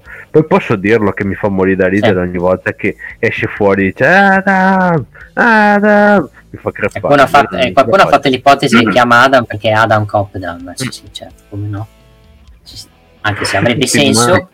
Ti immagini se tutto questo tempo ho detto sta chiamando Adam Cole, in realtà era Edge, madonna. No, ma sinceramente non penso. Però no, io ho detto i membri della stable sono, secondo me, Strong, ho detto i due del Kingdom che sono Taven e Bennett. Ti direi rientrante Kyle O'Reilly dall'infortunio, perché mistero sparito, quindi secondo me quindi è praticamente il nuovo Kingdom sostanzialmente, una undisputed era però con due gente, con gente in mezzo, col Kingdom unito praticamente, perché metto anche Bobby Fish, perché col fatto che CM Punk se n'è andato via dalle palle, secondo me Fish ha rifirmato con l'AEW, che poi non ricordo se Fish aveva lasciato l'AEW proprio perché non si trovava con Punk, era con Punk secondo me più. Quindi io ho fatto questa congettura, e poi fai una roba stile High Power che hai fatto con Vince, solo che non è Vince, grazie a Dio almeno, e metti Call come High Power e quella è la stable, cioè la puoi tirare avanti secondo me, però devi andarci con calma, non devi riballarlo subito, settimana prossima sono io quello mascherato, no, vai con calma e poi arrivi un po' di... Però certo è che se fosse così avrebbe senso allora a questo punto tutta l'ossessione di Roderick Strong con Adam Cole, magari, che vuole a tutti i costi metterlo a far parte di questa stable, magari sì, vuoi mettere a parte di questa stable. Interessante poi capire con Jay White cosa vuoi fare, a parte andare per il titolo del mondo, cioè, sarebbe molto swerve se poi Jay White fosse d'accordo con questo attacco, sarebbe una roba da Vince Russo, per praticamente per metterlo contro MJF apposta, magari digli MJF mi ha attaccato, io adesso mi dovete dare una title shot obbligatoria, ok, sì. No, sarebbe tanto una tattica da Vince Russo, come hai detto tu. Ci sarebbe una tattica la Vince Russo, però ti hanno questo teaser che ti hanno messo fine puntata, ti hanno aperto vari scenari, qualcuno ha detto Edge, qualcuno ha detto addirittura magari la stable di Andrade, che avrebbe anche senso la stable di Andrade, visto che Andrade in faida con Jay White, e quindi sarebbe l'Os e Governables, quello spagnolo, metti Rush, metti gli altri due, cioè, avrebbe senso secondo me anche quello, visto che mi sembra strano che Gevetto lo attaccano e poi non spieghi la cosa, quindi secondo me poi alla fine si rivelerà Andrade che ha una sua stable e dirà vaffanculo, è una roba inutile, ma vabbè, almeno avrebbe senso questa cosa, anche perché ragazzi, cioè, se filmerà Edge, decidiamo sempre se filmerà, perché al momento al 29 settembre è quella WWE, credo che domani, dopodomani sapremo, penso più dopo il primo ottobre sapremo se ha filmato con i W o no. Vedremo. Tu pensi che vada in AEW, oppure? Oddio, dipende, perché da quello voleva rilanciare, quindi c'è anche la possibilità che Edge firmi per loro, firmi per l'AEW, e tutto sommato sarebbe un'avventura nuova per lui, se ci pensi. Sì, importante è che lo firmano part time e non magari full time come ha fatto con CM Punk, poi l'effetto Edge rischia di sparire, secondo me, a livello di ascolti. Cioè, effettivamente sì, se lo metti come un'attrazione speciale forse è meglio. Poi anche fisicamente non penso che Edge riuscirebbe a combattere sempre comunque. Sì, ma l'ha detto lui stesso che Edge, quando ha fatto quell'intervista, ha detto che praticamente il suo fisico mai sta per cedere, nel senso che al massimo ha un anno. Cioè, se vai in IW, fa part time, fa 3 anni, fa un anno a combattere, 2 anni magari fa qualcosa nelle interviste, nel backstage, basta. Cioè, una roba da Mark Henry tipo, anche negli ultimi 2 anni. Sì, sono d'accordo. Poi tra l'altro comunque in AEW avrebbe il suo grande amico Christian, per intenderci, quindi magari non sarebbe neanche solo sotto questo punto di vista. E per quello ti dico, avrebbe senso che lo fai debuttare da face contro Christian, quindi se lo fai debuttare in heel, ok, non so come reagirebbe il pubblico, perché non ce lo vedo il pubblico di AEW fischiare Edge. Sì, anch'io avrei molta difficoltà. Invece vedo che Christian è talmente over come heel che ora come ora, se Edge gli andasse contro come face, sarebbe incredibilmente tifato. Vabbè, direi di passare alla card, visto che ci sono anche tanti match che già li analizzato. Sì, iniziamo subito con il match tra Wheeler Yuta e Ricky Starks. Vabbè, questo match è stato costruito praticamente all'ultimo, anche per il fatto che devi dare spazio a Ricky Starks in pay-per-view.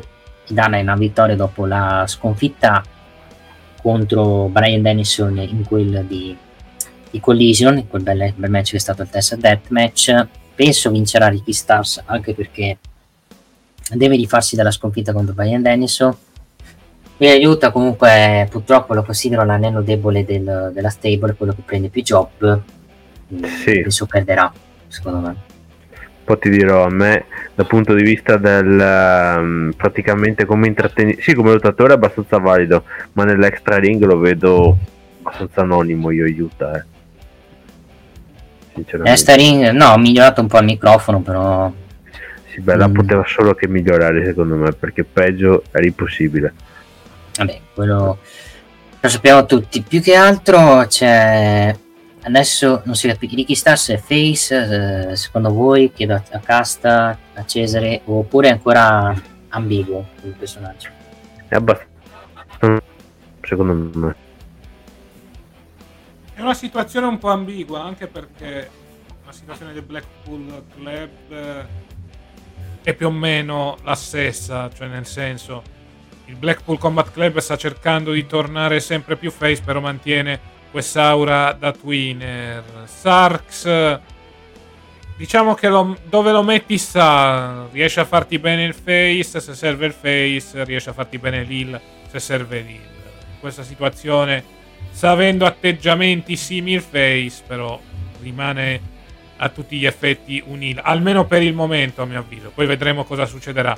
Parliamo di due personaggi al momento molto molto borderline da questo punto di vista. Stavi dicendo qualcosa a Cesare, poi è saltata un po' la connessione, ripeti, che non si era sentito bene. In realtà non avevo detto niente in questo caso, forse è stata la connessione che è saltata. Sì, ma vabbè, lo ripeti comunque il discorso, che non si era sentito.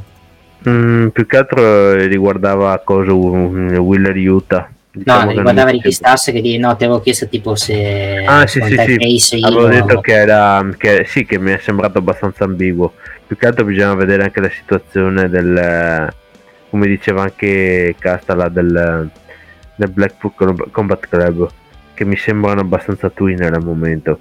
E Ricky Starks, diciamo che sembrava quasi sul punto di tornare face, ma poi il suo partner, la Big Bill, è intervenuto attaccando Brian Danielson, quindi direi che al momento mi sembra ancora il Ricky Starks.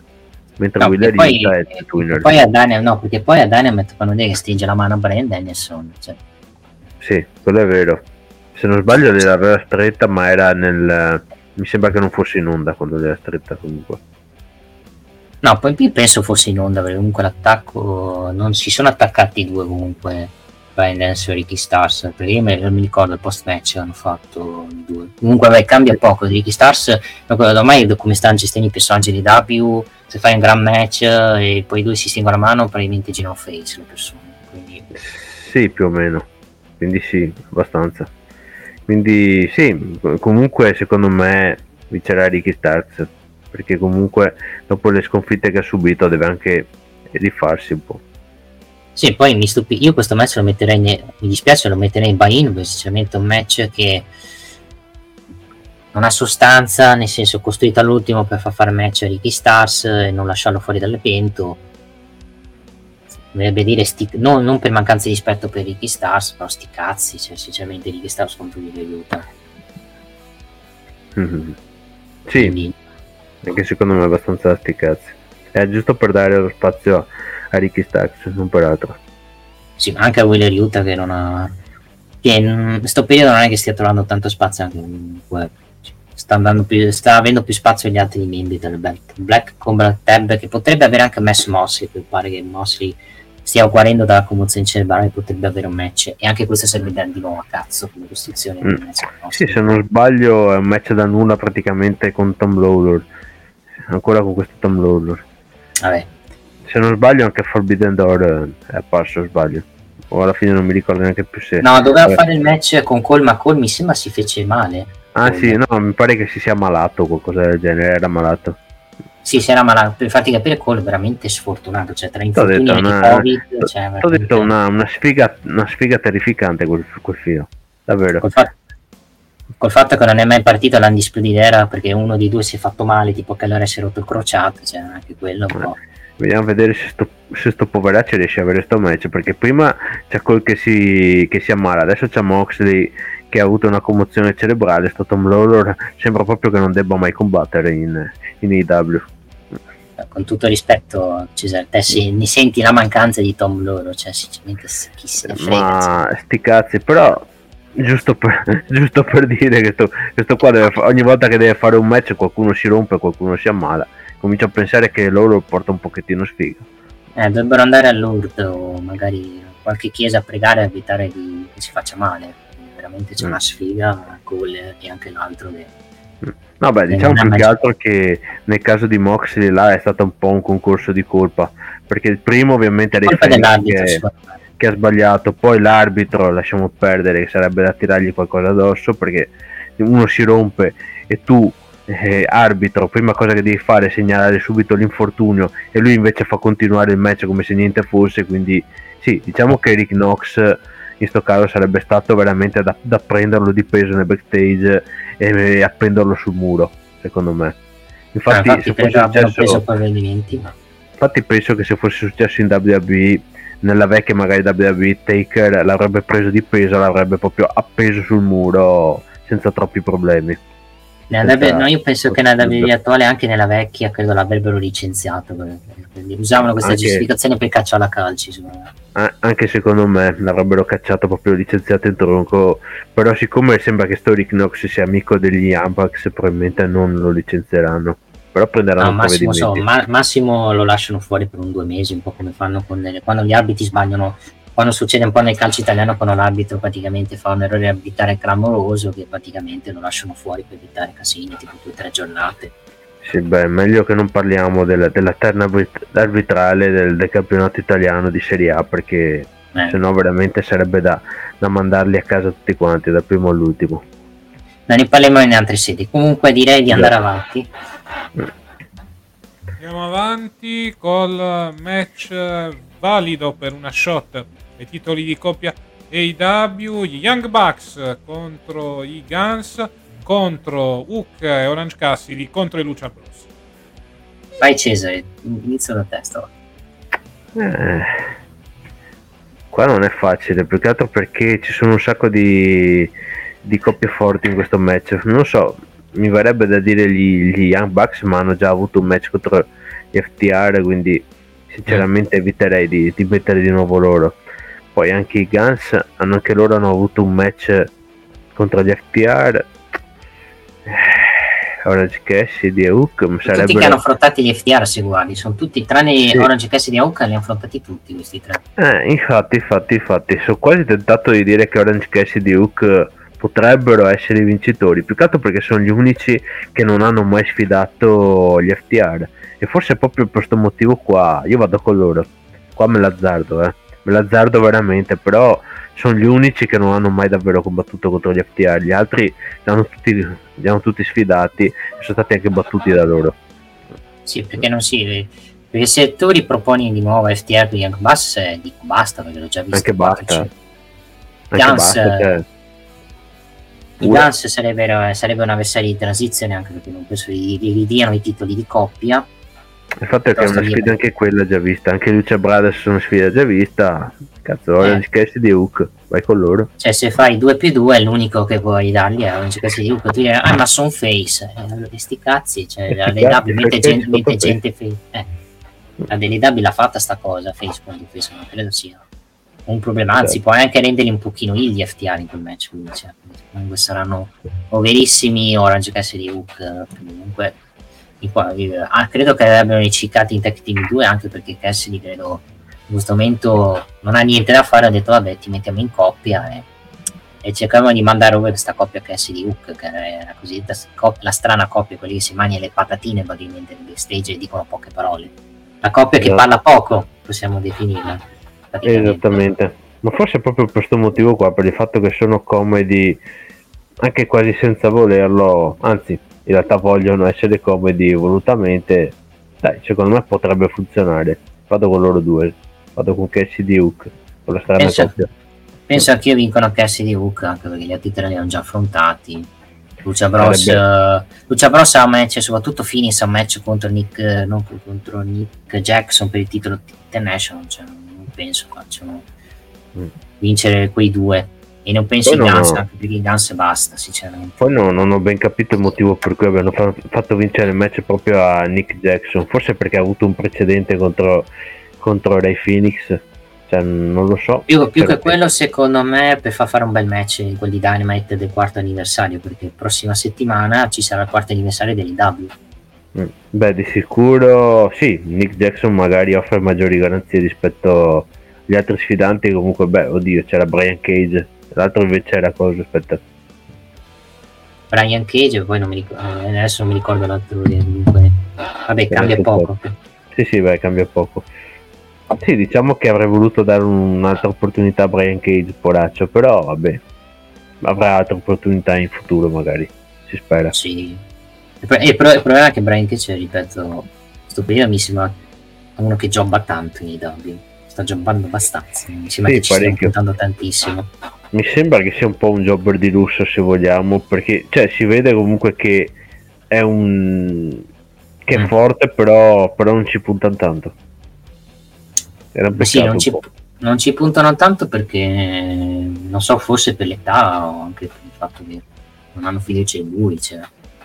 Può anche essere quello. Sarà quello forse. Vabbè, io dico Orange Cassidy, tu dici Orange Cassidy e Hook, Casta invece. Anche Orange Cassidy e Hook,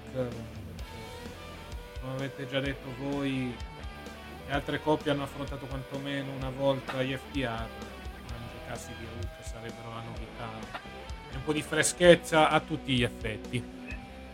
Sì, andiamo avanti, match valido per il titolo TBS, Chris Statlander difende la cintura dall'assalto di giurati. Parto da te, Casta, su questo match. Allora, parliamoci chiaro, è un match molto molto interessante, perché comunque Chris Statlander sta mantenendo la cintura, però ad oggi ha pochissime avversarie.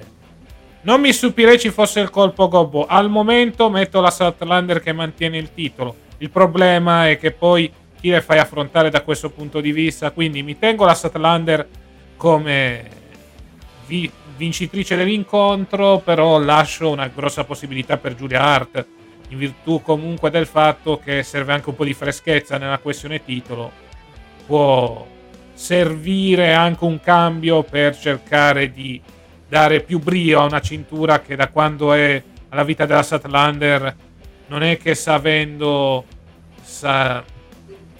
grandissima novità e soprattutto sta grandissima dinamicità. Ha avuto molti match fini a se stessi senza storyline, poi ha avuto l'ultimo match della Cargill in AEW, però poi basta, cioè un regno abbastanza scialbo a mio avviso da questo punto di vista. Quindi ti dico, per me mantiene la Statlander, però attenzione alla Hart, perché se vuoi dare un po' di freschezza potrebbe esserci il cambio di titolo. Cesare invece? Secondo me mantiene Chris Statlander. Sì, diciamo che hanno dato abbastanza attenzione a Julia Hart negli ultimi tempi, però non penso che la Statlander perderà la cintura contro di lei. In ogni caso comunque mi sembra un buon periodo per questa cintura adesso che la campionessa della Statlander, almeno quantomeno per le sfidanti, più che altro perché Jade Cargill a un certo punto veramente sfidava proprio tizie molto anonime, a parte qualche eccezione. Vabbè, è vero anche che Jade Cargill all'epoca non è che avesse dei grandi sfidanti, non aveva questa divisione femminile. Sono d'accordo, infatti adesso secondo me la divisione è migliorata, si vede che ci puntano di più. Certo non è perfetta, però nel giro di qualche anno magari si potrebbe arrivare a fare qualcosa di buono, almeno con la gestione si spera. Quindi tu dici la Santander. Io vado controcorrente, secondo me Julia Hart vince il titolo domenica, perché con me la stanno costruendo abbastanza bene come quella che praticamente è la demoniaca, quella che spruzza il green mist, cioè similasca, se vogliamo dire, solo che lei parla inglese, Asuka parla giapponese, cioè perché se poi mantiene la Santander sinceramente non vedo altri avversari per lei, a meno che non pushi qualcuno dalla Ring of Honor, ma sinceramente non penso, anche perché l'IW della Ring of Honor non è che mi frega tantissimo della divisione femminile della Ring of Honor. Quindi io ti dico Julia Hart vince secondo me il titolo, anche perché sennò veramente non hai più nessuno per la Santander, e quindi mi dispiace anche per Santander, ma però questo regno deve cambiare, perché lei sta facendo delle buone difese titolate, ma mi dà sempre la sensazione che non sia un regno importante il suo, purtroppo. Non che il titolo di Saraya sia importante, perché anche lei non è che la stiano gestendo alla grande il titolo di Saraya. È che purtroppo poi è il grosso problema della divisione femminile alla fine, che non fanno storie troppo interessanti attorno ad esse. Non le fanno proprio, verrebbe da dire, perché o non le fanno proprio, appunto, come hai detto tu. Perché qui con Julia Hart almeno qualcosa hanno fatto, cioè lei praticamente sfida il Chris Attender, ne mette, diciamo, spruzza Green Mist praticamente ai danni di Sky Blue, praticamente, perché Sky Blue poi anche Willow Knightel, che ha avuto l'occhione nero, non so cosa sia fatto Willow Knightel, praticamente quelli di Darmat che aveva l'occhio nero, praticamente credo abbia preso un bump in Giappone, mi pare di sì.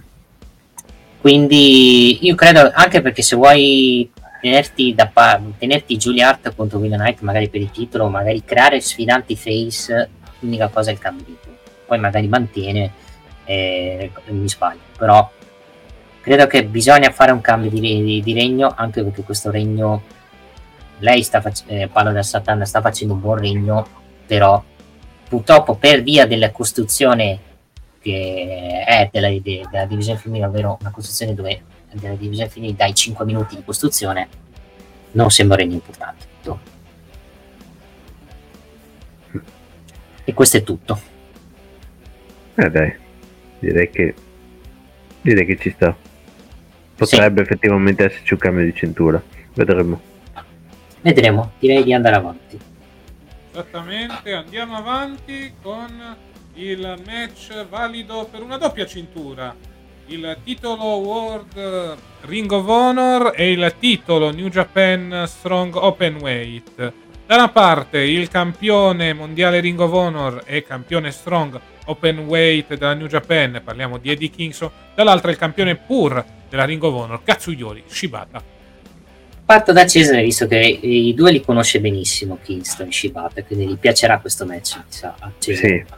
Sì. Sì, no, beh, penso si daranno parecchie mazzate. In ogni caso, comunque, io penso che sarà un match anche con un discreto minutaggio. Immagino che comunque alla fine vincerà Eddie Kingston, perché comunque ha appena vinto il titolo di campione del mondo, inoltre è in un momento veramente veramente grandioso e continueranno a puntare su di lui. Detto ciò, comunque Katsuyori Shibata, sono molto felice che sia riuscito a ritornare a lottare alla grande dopo quel brutto infortunio praticamente che aveva messo fine alla sua carriera, quindi sì, ci aspetterà comunque un grande match, secondo me. Shibata cosa si era fatto male Shibata, che adesso non mi ricordo? Si era infortunato al collo, alla testa, non mi ricordo bene, però so che tipo era stato proprio costretto a ritiro in quel momento lì. Sì. Si era infortunato praticamente, è stato un po'. Non so se era contro Kota Ibushi sicuramente era in New Japan, però non mi ricordo in che match si fece male. Era sì, tipo 3 anni fa. Era contro, mi sembra che fosse contro Okada in realtà, in quel match là.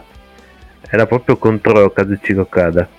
E praticamente dopo il match era collassato nel backstage e portato in ospedale.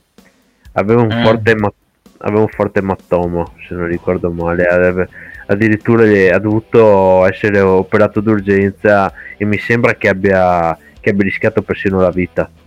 Praticamente il fatto che lui utilizzasse sempre quel fottuto headbutt come mossa finale, roba del genere, praticamente gli aveva causato brutti infortuni. È una vita che lo dico, che quel cazzo di headbutt lo dovrebbero eliminare come mossa. Ma lo usa ancora l'headbutt? Lo usa ancora? Mi auguro proprio di no, sinceramente, che smetta di usarlo. Anzi, dovrebbero proprio eliminarla quella cazzo di mossa. Se pensi a quanti wrestler nel corso della storia si sono ritrovati con la carriera e la vita rovinata a causa di quella mossa, lasciamo perdere. Vabbè, l'headbutt mi ricordo anche era una mossa di Benoit, che poi vabbè lì poi si fece. Appunto, poi hai visto come lo ha ridotto Chris Benoit. Vabbè, lì Chris Benoit l'ha rincoglionito, l'ha fatto, è stato anche uno dei motivi, anche se in verità secondo me è stato più volontà di Benoit ammazzare la moglie, però diciamo è stato quello, le ha portato praticamente a rovinargli praticamente la carriera a livello fisico di Chris Benoit, secondo me. Esattamente.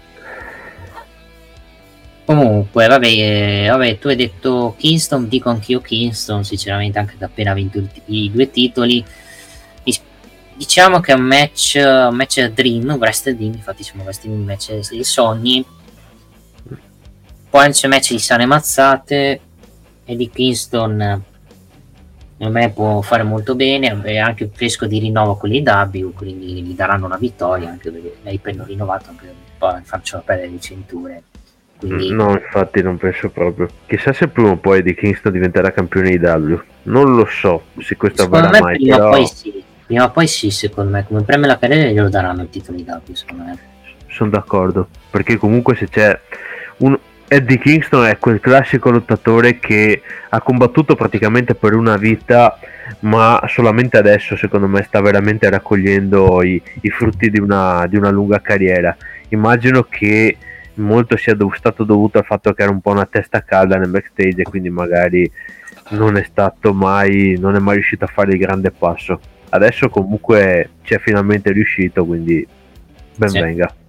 Sì, era una testa calda, era anche uno che praticamente se avesse filmato con le dabbi stava rischiando di andare sotto un ponte, perché comunque non era messo bene a livello economico e di visto.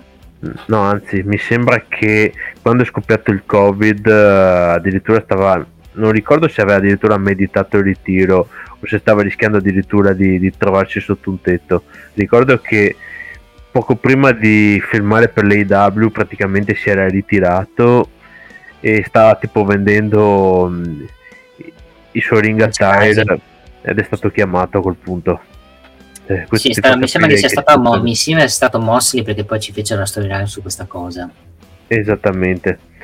Se vedi i fatti di Kingston, praticamente l'AEW forse ha proprio salvato la sua carriera a questo punto, perché altrimenti si sarebbe ritirato e chissà come sarebbe andata dopo. Sì, e per quello secondo me non andrà mai in WWE. Quindi, a parte che in WWE non lo prenderebbero mai uno come Andy Kingston, secondo me.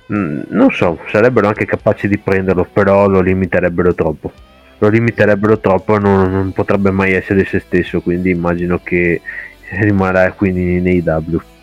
No, ti dicono lo prendono per l'età, secondo me lo prendono, perché non è più giovincello.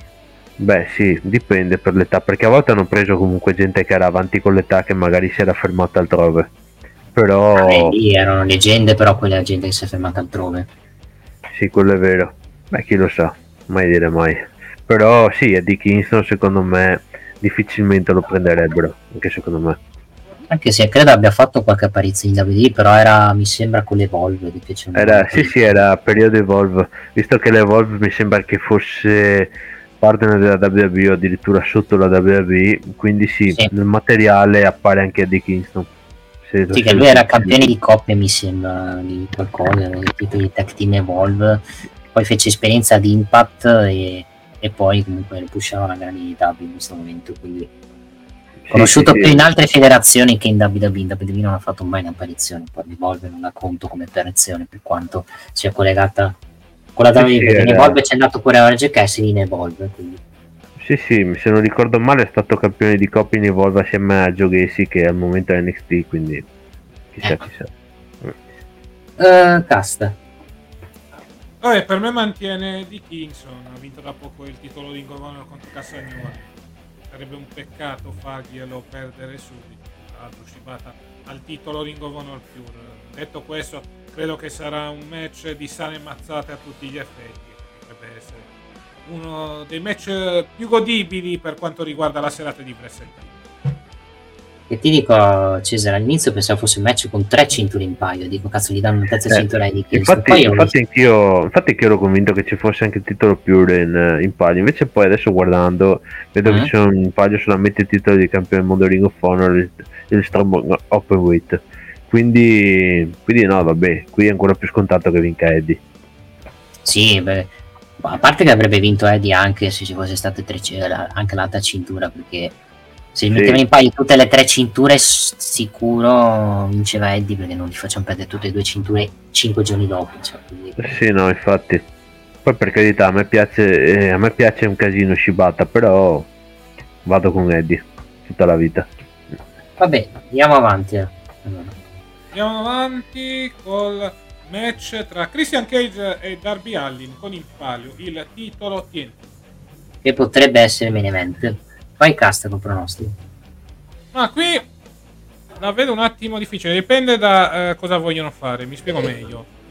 Se vuoi continuare la storia di Christian Cage con Luchasaurus, oppure vuoi già iniziare a mettere i primi semini, potresti anche far vincere Darby Allin. Il problema è che Darby Allin sarebbe al terzo regno, quindi non mi stupirei mantenesse Christian Cage grazie al turn di Nick Wayne, e poi da lì inizia a creare le crepe all'interno della stable tra Christian Cage e Luchasaurus, perché se no veramente Darby Allin ennesimo regno, ennesime open challenge, alla fine non si caverebbe un ragno dal buco, o meglio sarebbero godibili match, però sarebbe una ripetizione dei 2 regni precedenti. Quindi ti dico Christian Cage con però il turn di Nick Wayne. Sì, io diciamo sono quasi d'accordo, però per Darby Allin sarebbe credo la seconda sconfitta consecutiva in PPV, almeno non mi ricordo lì, no, lì ne avevano vinto, però è la seconda sconfitta consecutiva in PPV, cioè, sì, sarebbe una sconfitta sporca, quindi non penso che ne uscirebbe male in ogni caso. Più che altro secondo me potrebbero fare così, tipo Darby Allin, visto che ho visto il promo di Dynamite, il fatto che Darby Allin comunque questo è il loro ultimo atto. Di solito quando c'è il loro ultimo atto vince il face, quindi cioè, io penso che vogliono, se debutta una certa persona domenica, vogliono scollegare la cintura da Edge, secondo me, perché cazzo se ne fa del titolo TNT, con tutto rispetto a Edge. Quindi io penso potrebbero fare così, Darby Allin vince 2-1, Christian magari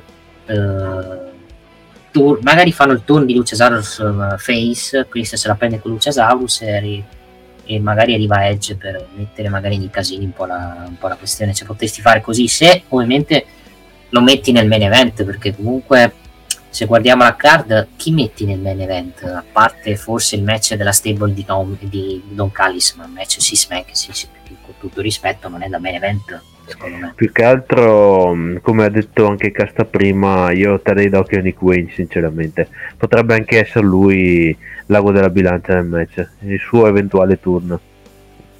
Ok, Gigi Dolin, Nick Wayne, però cosa fai fare a Christian Cage? Cioè, a parte la roba di Luciasaurus, cioè vuoi veramente fare Christian contro Edge col titolo TNT?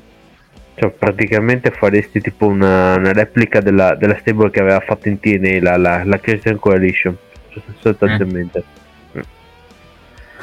Non lo so sinceramente, non sono convinto di questa cosa, però potrebbe anche starci. Però se devono fare sta roba, io ripeto sempre, se Edge firma, perché comunque uno dice è quasi fatta, un altro dice che non è fatta, se è fatta secondo me Christian perde domenica. Cioè tutto dipende effettivamente da quello che cosa farà Edge. Sì, a parte che se arriva Edge non può chiamarsi Edge, si chiamerà nome di merda e ci troveremo. È il suo nome e cognome alla fine, che ci vuoi fare, è il suo vero nome. Vediamo quello che succederà. Io dico Darby Allin vince il titolo, anche perché è l'ultimo match della fight, anche ha rotto le palle, ma devono chiuderla qua sta fight, vince 2-1 secondo me e la chiudiamo qua. Per Nick Wayne credo che il torno lo faranno più avanti, secondo me non me lo gioco già qua, con tutto rispetto. Vedremo. Cesare? Non lo so, io invece vado con la vittoria di Christian Cage proprio per via del turnil. Io me lo gioco qua, poi magari mi sbaglierò, però secondo me le possibilità che turni qui ci sono. Però veramente Darby Allin diventerebbe Sting che si prende sempre i turn come in WCW, vabbè, mi stupirebbe il nuovo Sting Darby Allin, quindi sì, esatto, il nuovo Sting, quindi non sarebbe niente di così troppo strano. Sì, ma ci vedete Nick Wayne vince la faida con Darby Allin, cioè non ci crede nessuno sinceramente, è giovane. Wayne non ci crede nessuno, però se vedi Nick Wayne, appunto perché è giovane, si fa manipolare da quella vecchia volpe di Christian Cage.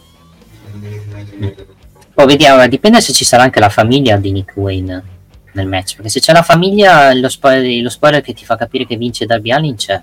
E se c'è la famiglia sicuramente romperà le palle Christian, si prenderà le sbelle e perde. Può anche darsi effettivamente. Il fatto che poi continui ad insultare sempre i parenti a caso potrebbe anche essere la cosa che gli va contro sostanzialmente. Perché quando in wrestling, quando mi mettono nel pubblico la famiglia, a parte qualche caso tipo degli stick, lasciamo perdere, che è andata di merda, di solito il heel perde, di solito. Anche quello è vero, è una legge abbastanza non scritta, però sì, molte volte va a finire così. Per esempio NXT con cos'era Eddie Top, credo ci fosse la sua famiglia con Jaja che rompeva le palle alla sua famiglia, alla fine Eddie Top ha vinto. Sì, è vero. Andiamo avanti, abbiamo il trios match, da una parte Chris Jericho, Kenny Omega e Kota Ibushi, dall'altra Sammy Guevara, Will Ospreay e Konosuke Takeshita. Chiedo un'opinione a Cesare su questa nuova stable di Guevara, Takeshita da Don Callis. Secondo te può funzionare? Non so, più che altro l'inserimento di Guevara non mi stupisce più di tanto. Cioè, prima o poi penso si sarebbe arrivati a Guevara contro Jericho. Forse un po' meno, però Guevara all'interno della stable di Don Callis. Io non so, l'avrei lasciato abbastanza per i conti suoi, Sammy. Non l'avrei messo direttamente nella famiglia di Don Callis pure lui, quindi no, vabbè, secondo me è possibile che sto giro invece Jericho e Omega e Ibushi magari si prendono la rivincita, perché mi sembra che finora le abbiano sempre quasi sempre prese, sempre perse però esatto. Però mi sembra un match dove io non vorrei che diano un'altra vittoria lì. Questo match è che se lì vincono anche qua, cioè a sto punto vincono sempre, no? Perché se guardi chi fai pinnare dell'Hill, tutto rispetto, Ospreay non prende un pin, Takeshita lo stanno proteggendo, cioè Guevara sembra Guevara che è appena tornato, non lo so, a meno che non sia proprio Takeshita effettivamente a beccarsi il pin. cioè anche la costruzione di Omega contro Omega e Ibushi con Callis, Takeshi e company, cioè lì stanno sempre vincendo la faida, cioè poi un face deve vincere match, cioè se ne usiamo la logica dovrebbero vincere i face, ovvero Jericho, Omega e Kota Ibushi, però col fatto che appena nata la stable, che Osprey non prende un pin, Guevara appena messo in stable, Takeshi non ne parliamo, non prende un pin neanche lui, non vorrei che il pin se lo prende Jericho e si va avanti ancora con poi il match finale tra Omega e Takeshi. Non so, più che altro ma può darsi, non lo so sinceramente, io sto giro vado con una vittoria per i face, però è più facile che avvenga come hai detto tu e che magari dopo si vada avanti a un match conclusivo. Io vabbè ti dico, allora se vuoi penso vincano il face, anche se non mi sembra la vittoria lì, i Bushi pin Guevara seconda o i Bushi, penso più Bushi, perché secondo me butta molto sui Bushi contro Takeshi e poi si va di match tra Bushi e Takeshi per magari in Dynamite per un puntato speciale, secondo me anche. Vedremo, match sarà anche, cioè io sinceramente questi match trio mi sono anche un po' rotto le scatole perché ne vedo troppi sinceramente in pay per view e si ripetono molto in quelli dei pay per view dei W, perché noi ci lamentiamo tanto in WWE dei tanti 6-man tag match, dei W non è che scherza tantissimo con queste cose. No, infatti sono d'accordo. Casta? Per me vincono gli Hill, la Sable è nata da poco, quindi serve una vittoria di rilievo, poi nel caso faremo lo scontro finale tra Omega contro Takeshita, però ti dico secondo me vincono gli Hill, anche perché la devi continuare questa storyline, il modo migliore sarebbe quantomeno far vincere la fazione in rampa di lancio. Sì, quello assolutamente sì, quello ho fatto anche questo ragionamento che temo la W farà così, che fa vincere Lynn per la questione del fatto che Guevara appena entrato nella stable Osprey praticamente non prende un pin e lasciamo perdere anche Takeshita, però è vero anche allo stesso tempo che Lynn face devono vincere il match, perché qua sta un po' troppo dominando la stable di Don Callis e c'è il rischio che il fatto che la stai tirando per le lunghe possa poi arrivare al match finale dove il pubblico si stanca un po', per quanto Don Callis venerà sempre fischiato e non stancherà mai. Però è anche vero che non è che puoi far sempre perdere i face, devi anche un pochettino secondo me dargli qualche vittoria a testa. Sì, 50-50 come faceva la WWE, solo che qui 50-50 non esiste praticamente. Esatto, cioè qua mi sembra che siamo quasi al 100% sempre gli che vincono quasi. Sì, perché non ricordo una vittoria, forse c'è l'unica vittoria di face è stato il War Games, dove però non prese il pin Takeshi, ha preso il Black Combat Club. Esatto, cioè Takeshi è stato protetto sotto questo punto di vista. Sì, e secondo me Takeshi potresti anche usare in futuro come sfidante di MJF, secondo me. In ogni caso comunque secondo me andrà a finire con una vittoria magari di face, se non in questo match in quello successivo, e alla fine un mega pestaggio nei confronti di Don Callis, come è giusto che sia. Sì, che servirà per farlo sparire dagli show anche. Esattamente, solo che deve essere un bel pestaggio, ma proprio bello, proprio che deve sparire, non sì, le bastonate e basta. Immagino che sotto questo punto di vista quel benedetto cacciavite se lo beccherà lui, visto che è così fissato con quello. Sì, se lo beccherà lui e vedremo Don Callis con un occhio magari così, magari con la bandana senza un occhio veramente. Sì, come sarebbe, pirata. Esatto, sarebbe capace di farlo. Per continuare magari il personaggio, rendere un Don Callis accecato, un po' come Remisterio quando gli cavarono l'occhio tra virgolette nel match. Mamma mia, che boiata allucinante, posso dirlo. Ai bei tempi della Performance Center registrato anche. Ah sì, i tempi del Covid praticamente. Quando vai registrato queste cose le puoi fare, perché se vai in diretta ovviamente non puoi fare queste cose, e meno male che è tornato al pubblico. Diciamo che quel tempo era molto molto sperimentale, forse anche troppo sperimentale. Sì, assolutamente sì. Direi di andare avanti. Handicap match, MJF che difende la cintura, o meglio le cinture, di coppia Ring of Honor dall'assalto dei Rights. Castra, qua ti chiedo, col fatto che Cole non c'è, cambia secondo me il verdetto del match? Potrebbe cambiare il verdetto del match, poi dipende anche dal fatto se vogliono portare MJF casomai anche per una mini run nello show della Ring of Honor su Honor Club, però non mi stupirei ci sia il cambio di titolo in virtù di questa situazione, visto che comunque la Dynamite stai già iniziando a costruire la storyline con Jay White, non mi stupirei possa intervenire in questo match e cossare i titoli di coppia al campione mondiale dell'AEW. Quindi io punto sui Righteous, però ti dico MJF potrebbe mantenere i titoli se vuoi fare qualcosa su Honor Club, ecco, però lì è tutto da vedere. No, non so, mi sembrerebbe strano sinceramente l'MJF che perde il titolo contro i Righteous, che con tutto il bene del mondo secondo me nel main roster sono anche, se lo perde lo perde per interferenza. Ok, beh, ci potrebbe anche stare a meno che non arriva qualcuno all'ultimo a mettere a far coppia con MJF, ma in questo momento non è che trovi gente sinceramente a far coppia con MJF, cioè un po' come John Cena solo si cose e Jimmy Uso, solo che credo che stanotte a SmackDown, spoiler, arriverà LA Knight e farà coppia con Cena perché è guarito dal Covid, quindi... Beh, se è guarito sì, probabilmente farà coppia lui. No, è guarito, non detto che è guarito praticamente, quindi sì.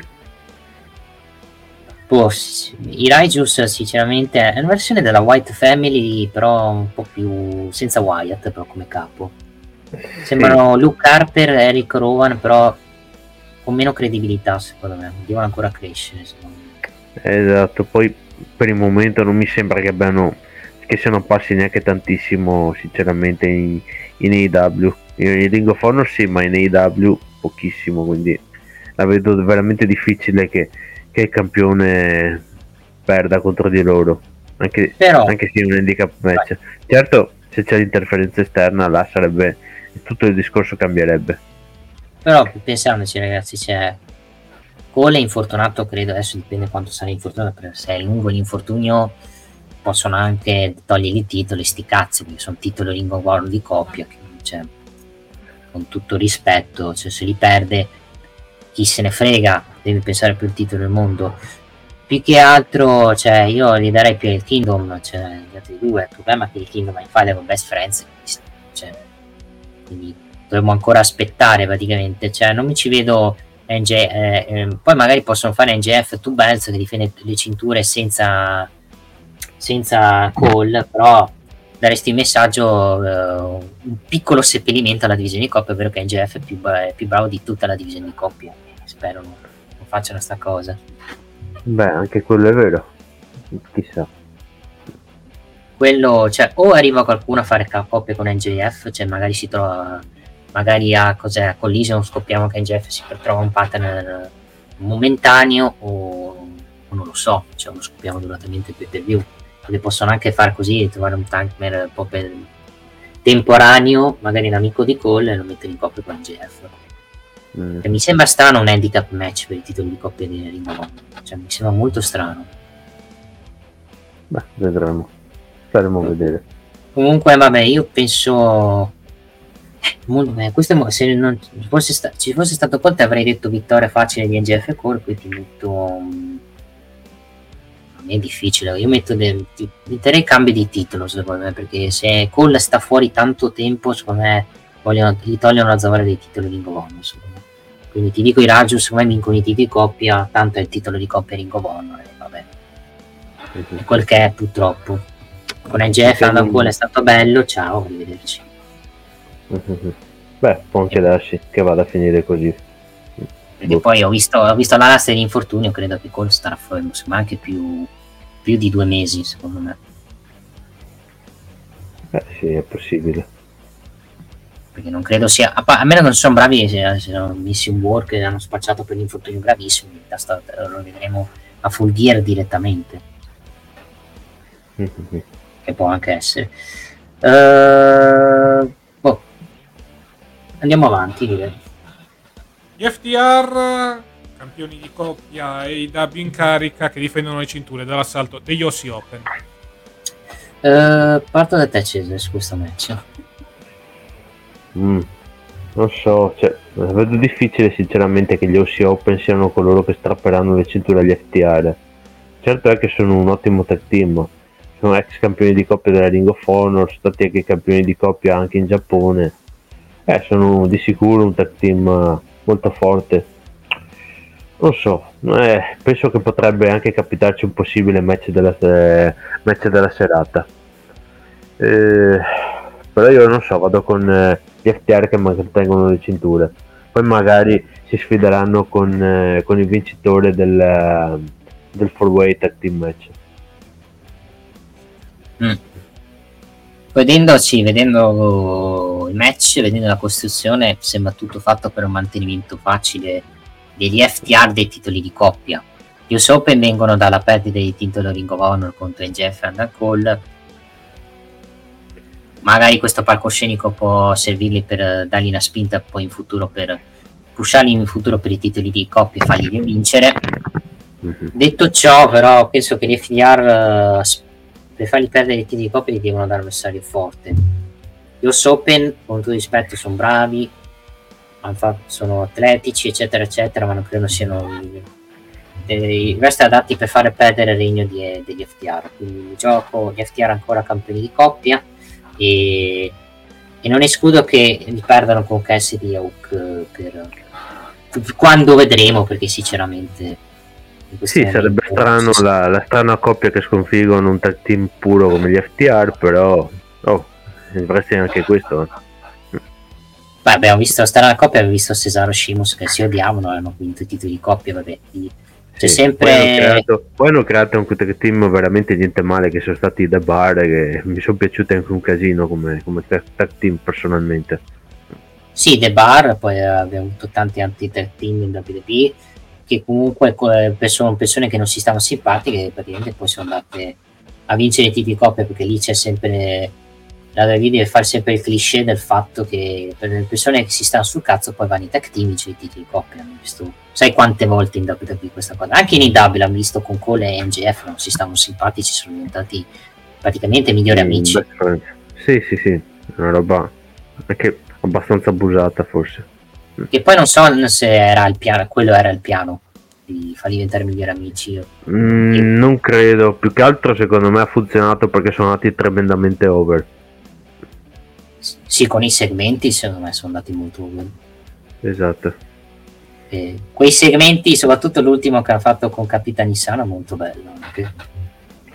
Bravo, riso veramente quando ha beccato coso Big Show.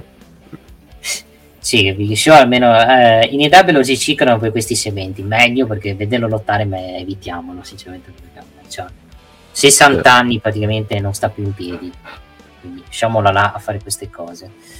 Casta? Ma secondo me mantengono gli FTR, sarà un bel match dal punto di vista dell'ottato, ma alla fine saranno i campioni a mantenere le cinture in attesa di avversari degni che possano togliere i titoli dalla vita degli ex Revival. Vedremo se saranno Hook e Orange Cassidy. Minutaggio, chiedo a voi quanti minuti danno questo match e parto da Casta. Per me potrebbe, contando anche la durata dei pay-per-view e W, una 25 minuti secondo me se prendono. 20 minuti secondo me. Io vado sui 16-17, ma arriviamo 16-17 anche perché sennò veramente il pay-per-view W finisce veramente a mezzanotte se facciamo tutti i match lunghi, quindi là purtroppo quasi tutti i pay-per-view W va a finire così. Infatti è uno dei motivi perché non li guardo mai live, perché veramente sono pesanti, non perché non è belli da vedere, ma sono veramente pesanti da arrivare a fine serata in live t'ammazzi probabilmente. Cioè l'unico che ho visto in live è stato Lino, perché era in Inghilterra praticamente. Beh sì, là l'orario era anche un pochettino più cristiano, ecco. Non in live, ok. Non in live perché l'ho visto, cioè era in live, l'avevo visto live, ma era in pessime condizioni quel giorno, non è stato bello vederlo con un mal di testa sinceramente. Vabbè, quello è poco ma sicuro, quindi mai, non andate mai in preview con mal di testa, quindi mi consiglio, non vedete. È già successo e non è stato piacevole. No, è successo a te? Quando è successo? Quando li guardavo in live con mio amico. Ti è venuto mal di testa? Mi ricordo sì che durante un pay-per-view mi era venuto un po' di mal di testa, ho dovuto prendere un'aspirina. Ok, che spero era un pay-per-view pessimo perché ti aveva fatto di mal di testa. Adesso non mi ricordo più che pay-per-view fosse perché li guardavamo quasi tutti. Ma era pay-per-view caseranno 2000, era 2016, 2013? Sì, era tipo il 2015-2016, il biennio là. Era un buon anno, diciamo, non era un bruttissimo anno. Se era 2018 potevo capire, diciamo. No, beh, più che altro il mal di testa mi è venuto a un certo punto all'improvviso, senza neanche che l'avessi deciso io, quindi ho dato anche fastidio. Vabbè, ti è venuto credo quando faceva freddo, perché a me è venuto quando faceva caldo, che lì è anche peggio avere il mal di testa col caldo. No, a me è venuto quando c'era freddo, mi ricordo, il periodo era stato tipo novembre, mi sembra, giù di lì. Sì. Quindi forse era Survivor Series. Va bene, andiamo avanti. Service Rickland contro Hangman and Adam. Allora, parte cassa stavolta con il pronostico.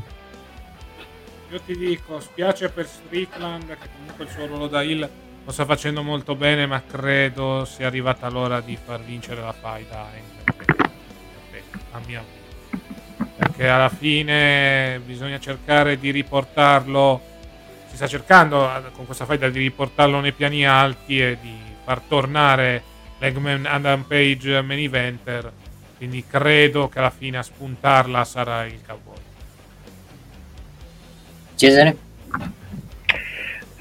Anch'io a malincuore lo dico, più che altro perché Swerve lo vedo veramente in palla, però sì, penso che anche qua in questo caso sarà una faida per riportare Hangman Adam Page ai piani alti, quindi immagino sarà una vittoria del cowboy.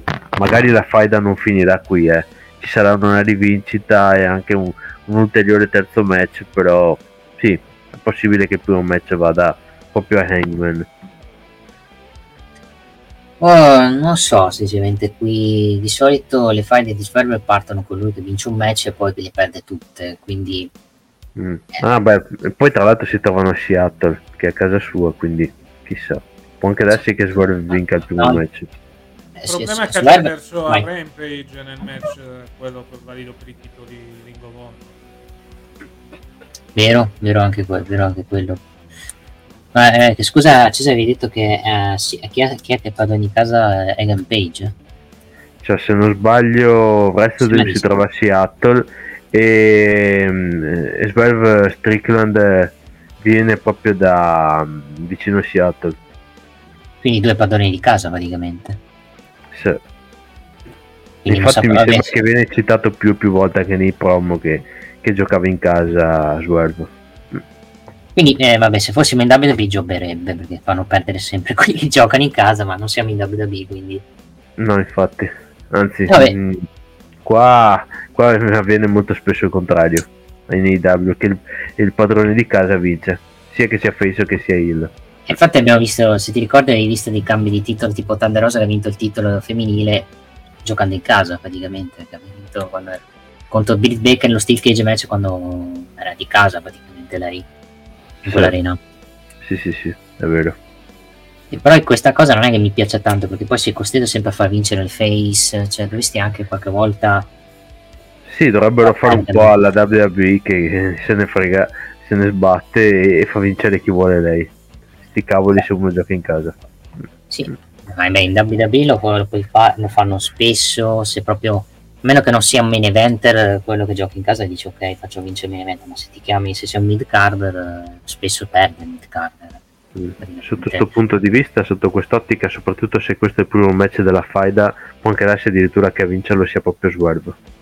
Ma io dico, secondo me vince Swerve e vanno avanti, perché secondo me poi cosa fai fare Page? In questo momento MJF sarà impegnato con Jay White. In ogni caso comunque rimango dell'idea che anche se fosse Adam Page vincerebbe la faida comunque, perché sarebbe la rinascita per lui. Quello sì, anche perché Page ha anche il titolo Six Man, quello Ring of Honor. C'ha un titolo, non me ne sono accorto che aveva il titolo Six Man, che vabbè.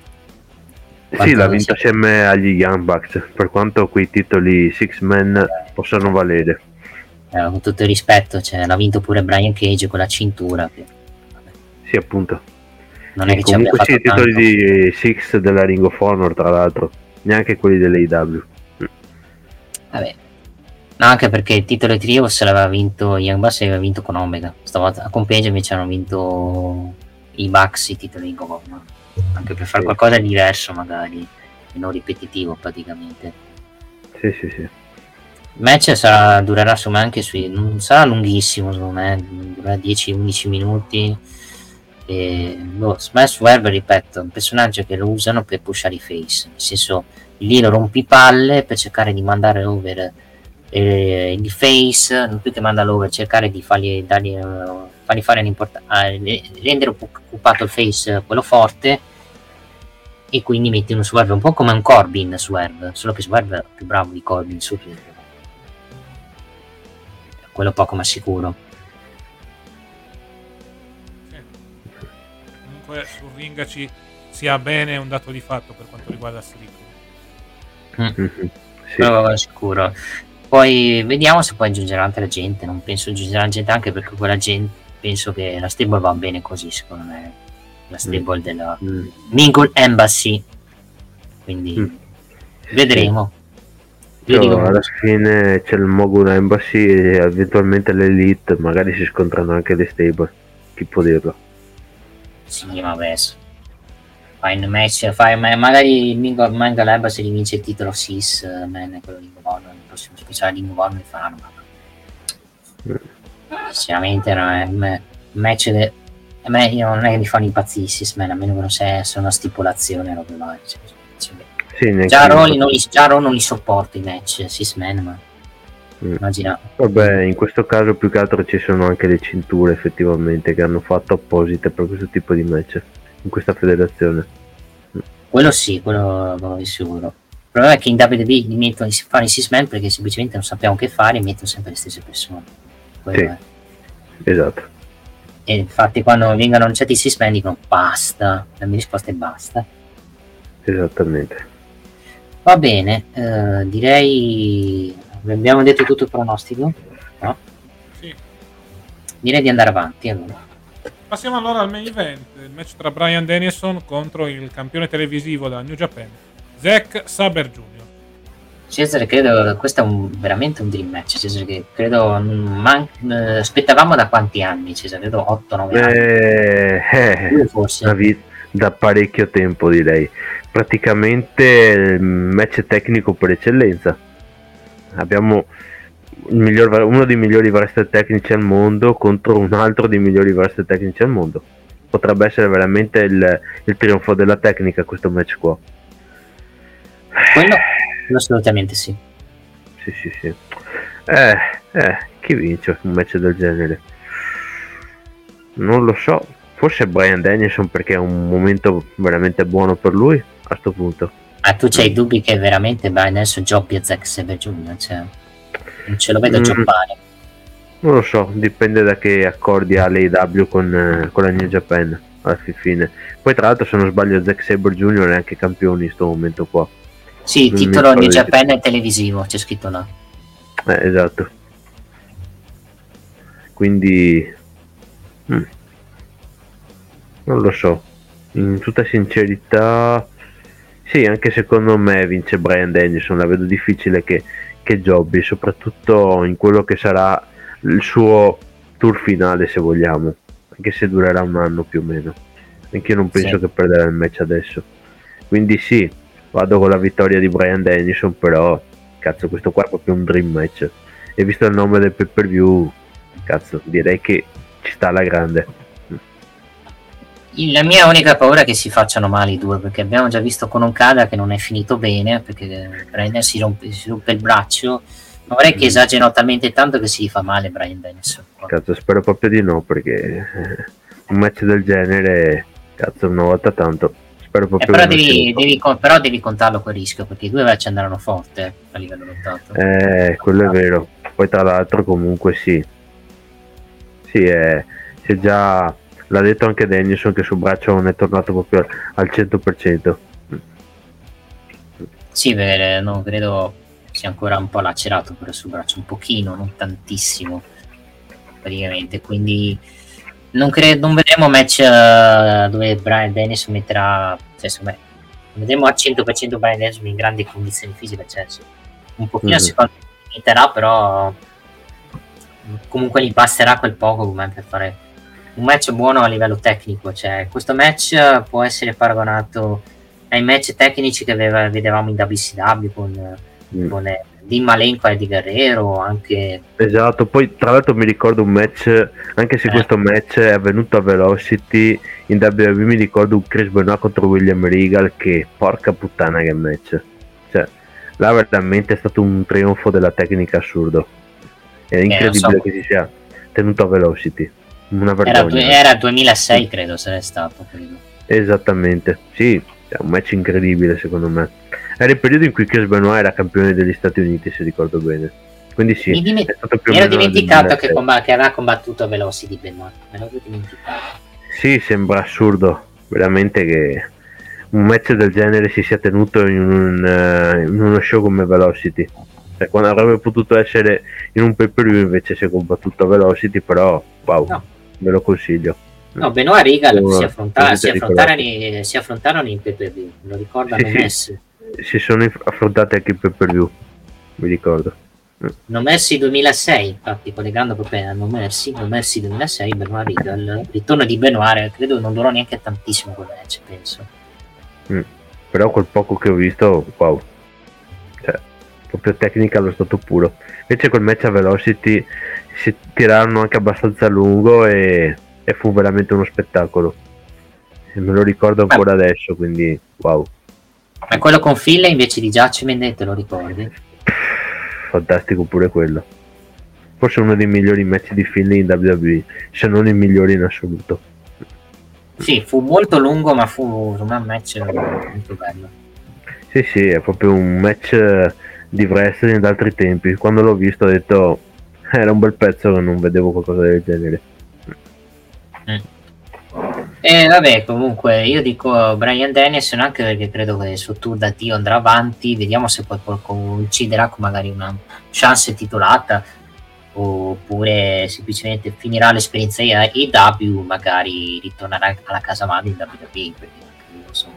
Sempre l'idea che in WWE tornerà prima o poi Brian Danielson per magari loro fame o magari altre cose. Sì, più facile forse l'Hall of Fame, perché da quello che ho visto, o magari come Ed Booker, sì, come un Booker, qualcosa del genere, perché mi sembra che abbia fatto di tutto per trattenerlo, perché voleva tenerlo come Booker, qualcosa del genere, quindi è possibile che davvero effettivamente faccia ritorno. Sì, sempre che vi sembra ci sarà fra 1 o 2 anni, perché comunque non si sa mai in questa vita strana. Ma anche se non c'è Vince, anche se c'è Triple H, cioè non credo che cambi molto. Penso che Brian Danielson sarebbe sempre il benvenuto, anche perché Brian Danielson si è lasciato in ottimi rapporti con la WWE, quindi non è che ci abbia sputato sopra il piatto di cui ha mangiato, come hanno fatto tanti altri.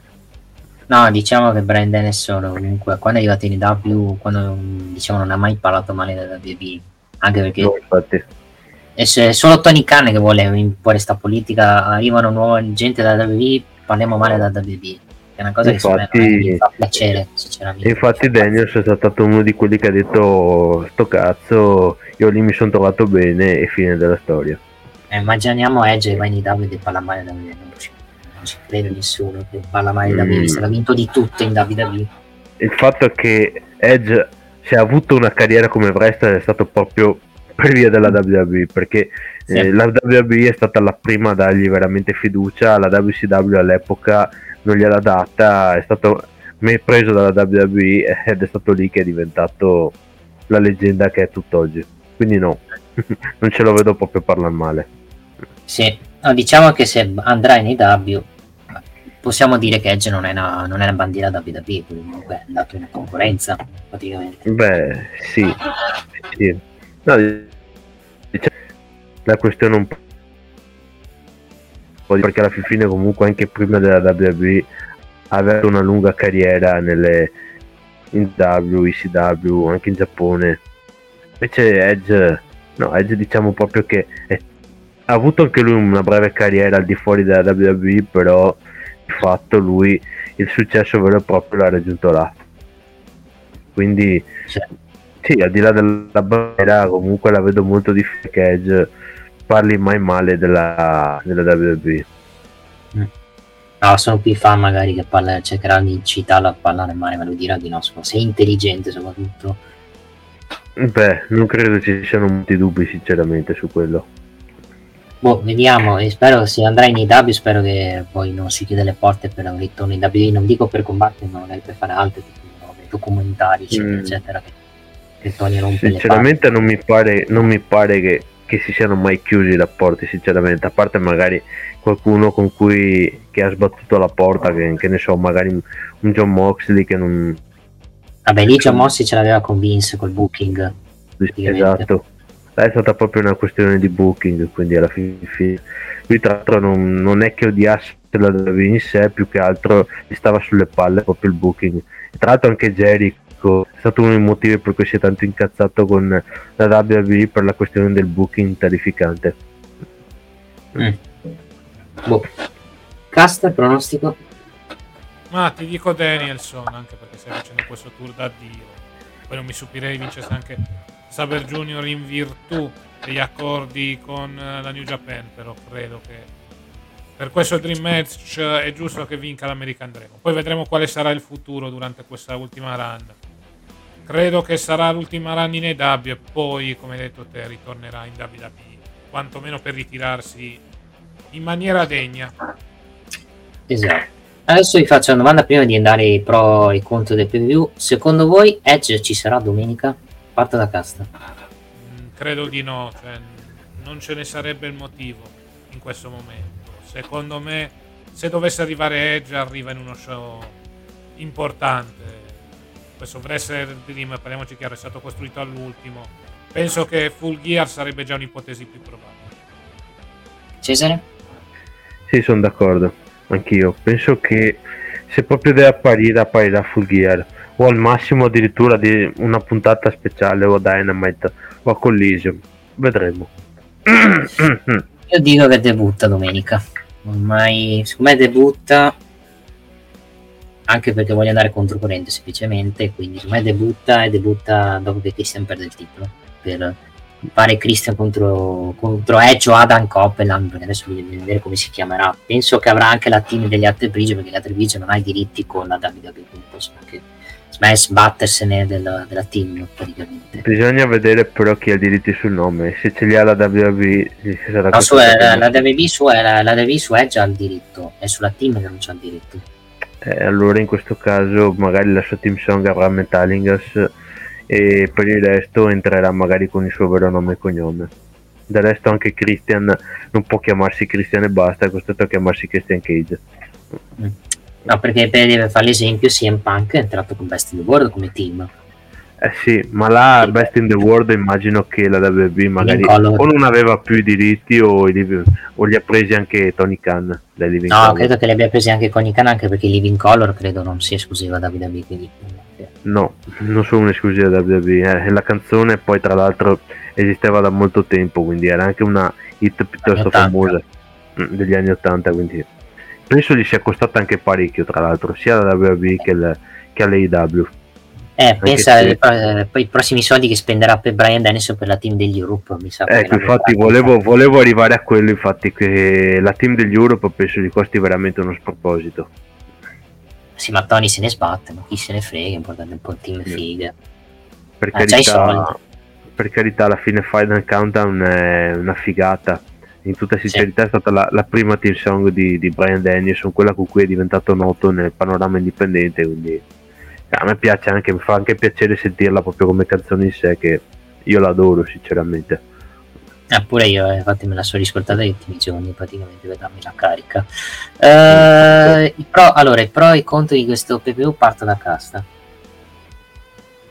Allora, pro sicuramente Brian Danielson contro Zack Saber Jr, ma non ci sono tanti contro, cioè vedo bene anche Eggman Page contro Swerve Strickland, gli FDR contro gli Aussie Open, anche Chris Jericho la Golden Elite contro i clienti di Don Callis, Christian Cage e Darby Allin può essere un buon match, di Kingston contro Shibata idem, anche il Fatal 4-Way Tag Team non sarebbe male. Vediamo un po' cosa succederà anche con Ricky Starks contro River Vita. 3 contro, metto l'handicap match perché è un handicap match. E Chris Statlander contro Julia Hart, che diciamo non mi fido della resa dell'incontro, ecco. Cesare? Guarda, io metto praticamente tra i pro, ovviamente il Brian Danielson contro Zack Saber Jr, possibile match della serata, addirittura non dico possibile match dell'anno, ma no, non voglio sbilanciarmi così tanto, però comunque. Poi Hangman Adam Page contro Swerve Strickland, il match per i titoli di coppia dell'AEW, e il match tra Chris Jericho e la Golden Elite contro la Doc Alice Family, poi Christian Cage contro Darby Allin, Eddie Kingston contro Katsuyori Shibata, anche il match di coppia, la 4-way per il number one contender, i titoli di coppia di AEW, mentre tra i contro metto Chris Statlander contro Julia Hart. Non mi convince tantissimo come match, in tutta sincerità, e il match là anche per i titoli, quello là handicap per i titoli Ring of Honor di coppia, perché se fosse stato un match tra coppie ancora, ma così un handicap non mi fa impazzire. E infine Ricky Starks contro Wheeler Yuta, perché comunque è un match in cui è stato messo proprio appositamente solo per far apparire Starks nel pay per view e non per altro. Allora, i miei pro e contro, il prossimo ovviamente il match qua in grafica tra Brian Danielson e Zack Saber Jr, il match non mi dispiace neanche il match da Eddie Kingston contro Shibata, che può essere un match di sale mazzate. Ti dirò anche la Santander contro Julia Hart può essere un match sorpresa a livello lottato, comunque Julia Hart piano piano sta migliorando a livello lottato, e ha fatto anche secondo me un buon match con The Nightmare in quel di Dynamite di mercoledì. Il contro, purtroppo, il match tra Ricky Starks contro Wheeler Yuta, perché è un match annunciato all'ultimo, il match handicap perché sinceramente mi sembra un match un po' che sarà molto overbookato, che avrà un po' di incertezza, non è che mi interessi tanto. E ti direi anche altri match, perché sinceramente solo questi due, diciamo, la card non credo abbia dei match da dire cazzo che schifo di card, cioè no, infatti sono d'accordo, non è costruita male, il problema è che l'AEW fa sempre quel miscuglio di match, che poi ci sono quei match e dici sono bei match ma chi se ne frega, hai capito? Cioè magari se avessero costruito un po' meglio la storia che c'era dietro a questi match sarebbe stato un po' meglio. Grandi match, però tu dici grandi match, però la storia che c'è dietro a questi match là tocchiamo un po' i tasti dolenti, sinceramente. Cioè, ti dico, l'unica costruzione che hanno fatto in questa casa è stata Page contro Swerve, il match di Christian Cage contro Darby Allin e anche il match della stable di Don Callis. Il resto sono tutti match un po' messi all'ultimo, perché Kingston contro Shibata è stato messo all'ultimo, perché esatto, anche Danielson contro Zack Saber Jr, se ci pensiamo, sì, grande match sulla card, ma la storyline praticamente inesistente. Cioè Zack Saber Jr quante volte è apparso negli show finora? Poche. A me non sembra sinceramente di averlo visto mandare avanti questa storyline. Per quale motivo lui e Danielson si devono sfidare per fare i grandi match? Ok, però avrei voluto magari qualche segmento parlato, qualcosa in più, sinceramente. Può essere che Zack Saber Jr non ha troppi impegni con la New Japan, e il fatto che lui è ancora sotto contratto in Japan e compare poche volte veramente te lo fa capire subito un po' come è messa la situazione. Sì, immagino che sia questa la situazione, infatti, però, cioè, ripeto, cioè, in questo match per il pay-per-view almeno fatelo apparire una volta o due, poi magari lo fanno apparire a Rampage o a Collision, che è sinceramente Rampage con tutto rispetto, cioè. Posso ancora capire Collision, ma per Rampage, cioè, no, in tutta sincerità è questo il problema dell'AEW, secondo me, che fa sti grandi match, però molte volte magari non me li costruisce come si deve questi grandi match. Non c'è una costruzione, purtroppo, molti match che fa. E anche un altro diciamo difetto dell'AEW, che tipo quando prendi la nuova star problema è che non è che la proponi subito piano come fa la WWE, no, lo proponi questa settimana, la prossima settimana, un po' come hai fatto con CM Punk, che alla fine, esatto, a livello di ascolti Collision, ok, ha avuto un po' di ascolti, ma poi è tornato agli standard di prima. Esatto, cioè se tu mi fai apparire troppo spesso sto personaggio, dopo è questo quello che succede, magari l'interesse dopo un po' comincia a scemare. Poi per carità, Punk era in gran forma, purtroppo è successo quello che è successo, sono stati motivi extra ring, perché sul ring tutto sommato Punk ci stava. Anche semplicemente era una testa calda e quindi si è creato lì casini. Esattamente. E vedremo se si li creerà in antefederazione, perché io sono sempre l'idea che in WWE ci torna, secondo me.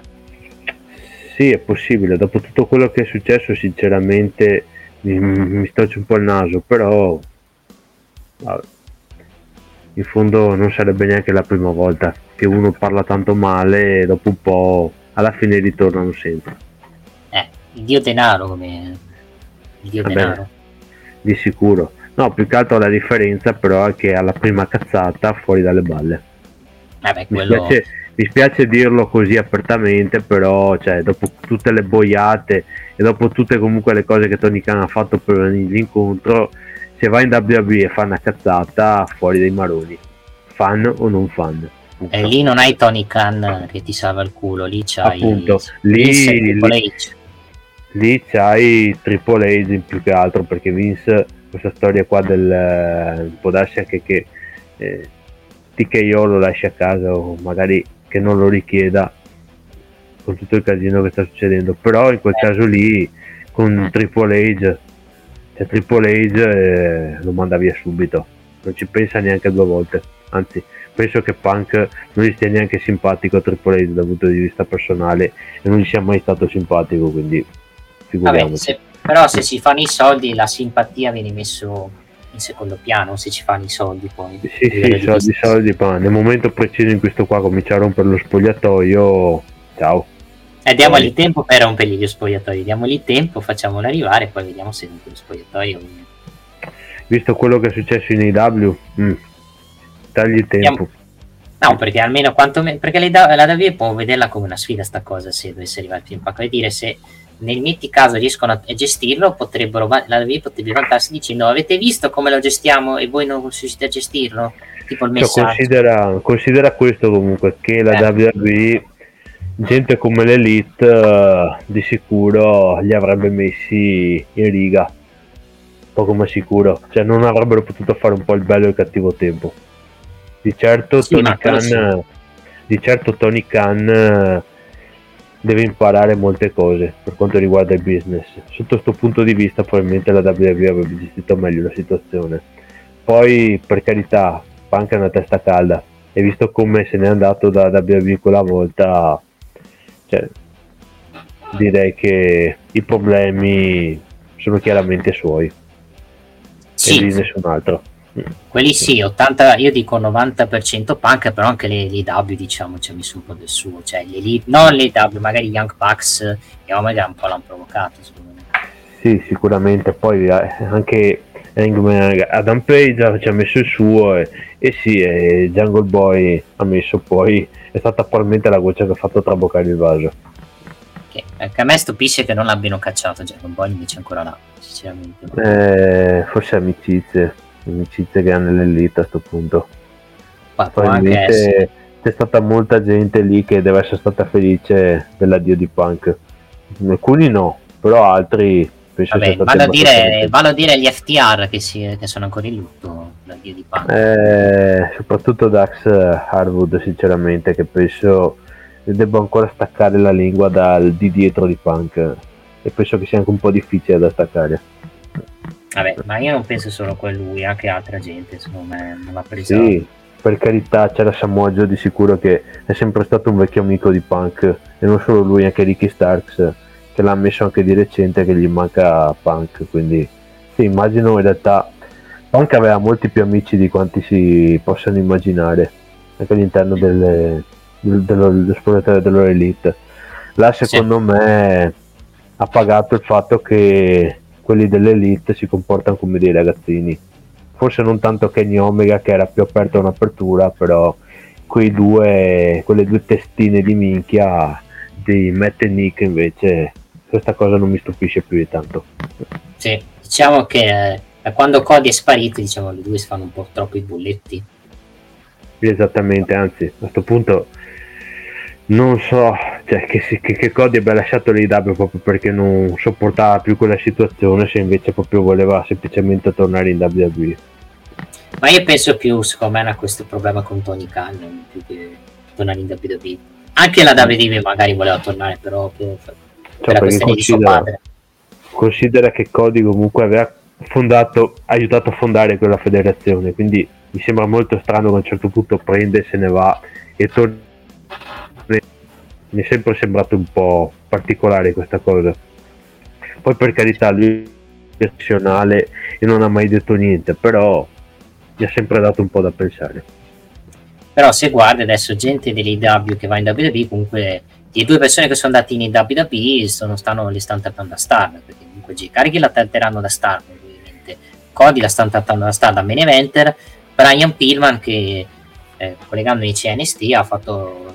c'è stato un piccolo teaser di Brian Pillman a NXT. Cioè, considera però che Brian Pillman comunque un figlio d'arte, alla fine suo padre era molto famoso, poi per carità magari tolto l'entusiasmo iniziale può darsi anche che Pillman alla fine esploda o che sia un buco nell'acqua sinceramente.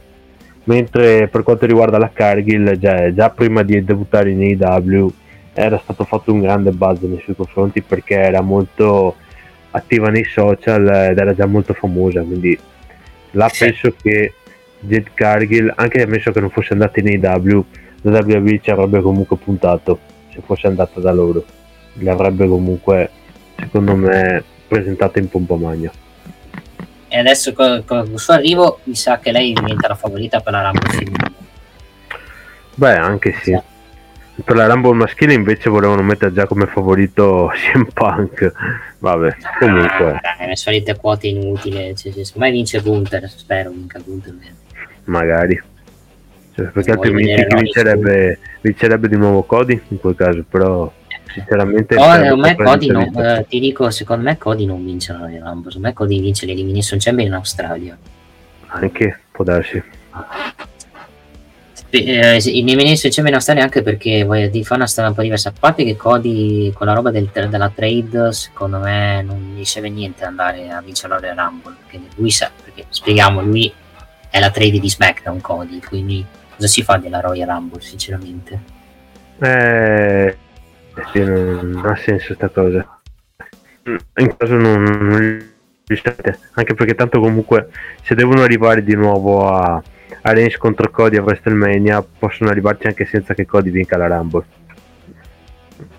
Sì, ma tranquillamente possono arrivarci all'Elimination Chamber, magari usi la Rumble per eliminare Cody con Roman Reigns che le fa perdere, cioè, sì, no, l'unica cosa però sto giro è che il cambio di cintura avvenga, perché cazzo WrestleMania 40 e far continuare un regno che già dura da 4 anni, cioè, sarebbe anche ora di finirla a una certa. Però io dico sempre, poi c'è The Rock, attenzione, perché The Rock è sempre tra i coglioni, potrebbe essere. Sì, il punto è The Rock a sto punto o partecipa o una volta che è finito lo sciopero torna a Hollywood. No, perché se deve continuare a fare tira e molla a sto punto che torni a Hollywood e magari che ci resti. Alla roba del sciopero hanno trovato, mi sembra, un accordo casta, adesso non so che tipo di accordo hanno. Avevano trovato un accordo, ma dovrebbero ritornare a dicembre e fare delle riprese, che è già qualcosina praticamente. Cioè, è una storia un po' lunga lì. Vabbè, intanto chiudiamo qua anche con i pronostici e col podcast, e diamo i nostri appuntamenti. Noi ci vediamo settimana prossima, perché saremo col podcast ma anche con i pronostici di WWE Fastlane, quindi continuano le settimane per quanto riguarda i pronostici. Poi naturalmente sulle click avremo chi più ne ha più ne metta, Serie A, Champions League e tutto lo sport, oltre naturalmente al basket, visto che questa settimana inizia la Serie A Lega Basket. Va bene, detto questo, Eurocast, come c'è stato Cesare? È stato un piacere e buoni pay per view a tutti quanti, tutti e due. E Nick? Grazie a tutti quanti, ci vediamo settimana prossima con posta e buon periodo a tutti. Seguiteci sui nostri social, Facebook, Twitter e Instagram, sul canale YouTube della Chiesa del Wrestling, sul canale Viola di The Click, cioè sul canale YouTube di The Click. Grazie a tutti per averci seguito, noi ci vediamo alla prossima. Stay tuned, stay Click, stay Chiesa del Wrestling. Ciao, ciao a tutti.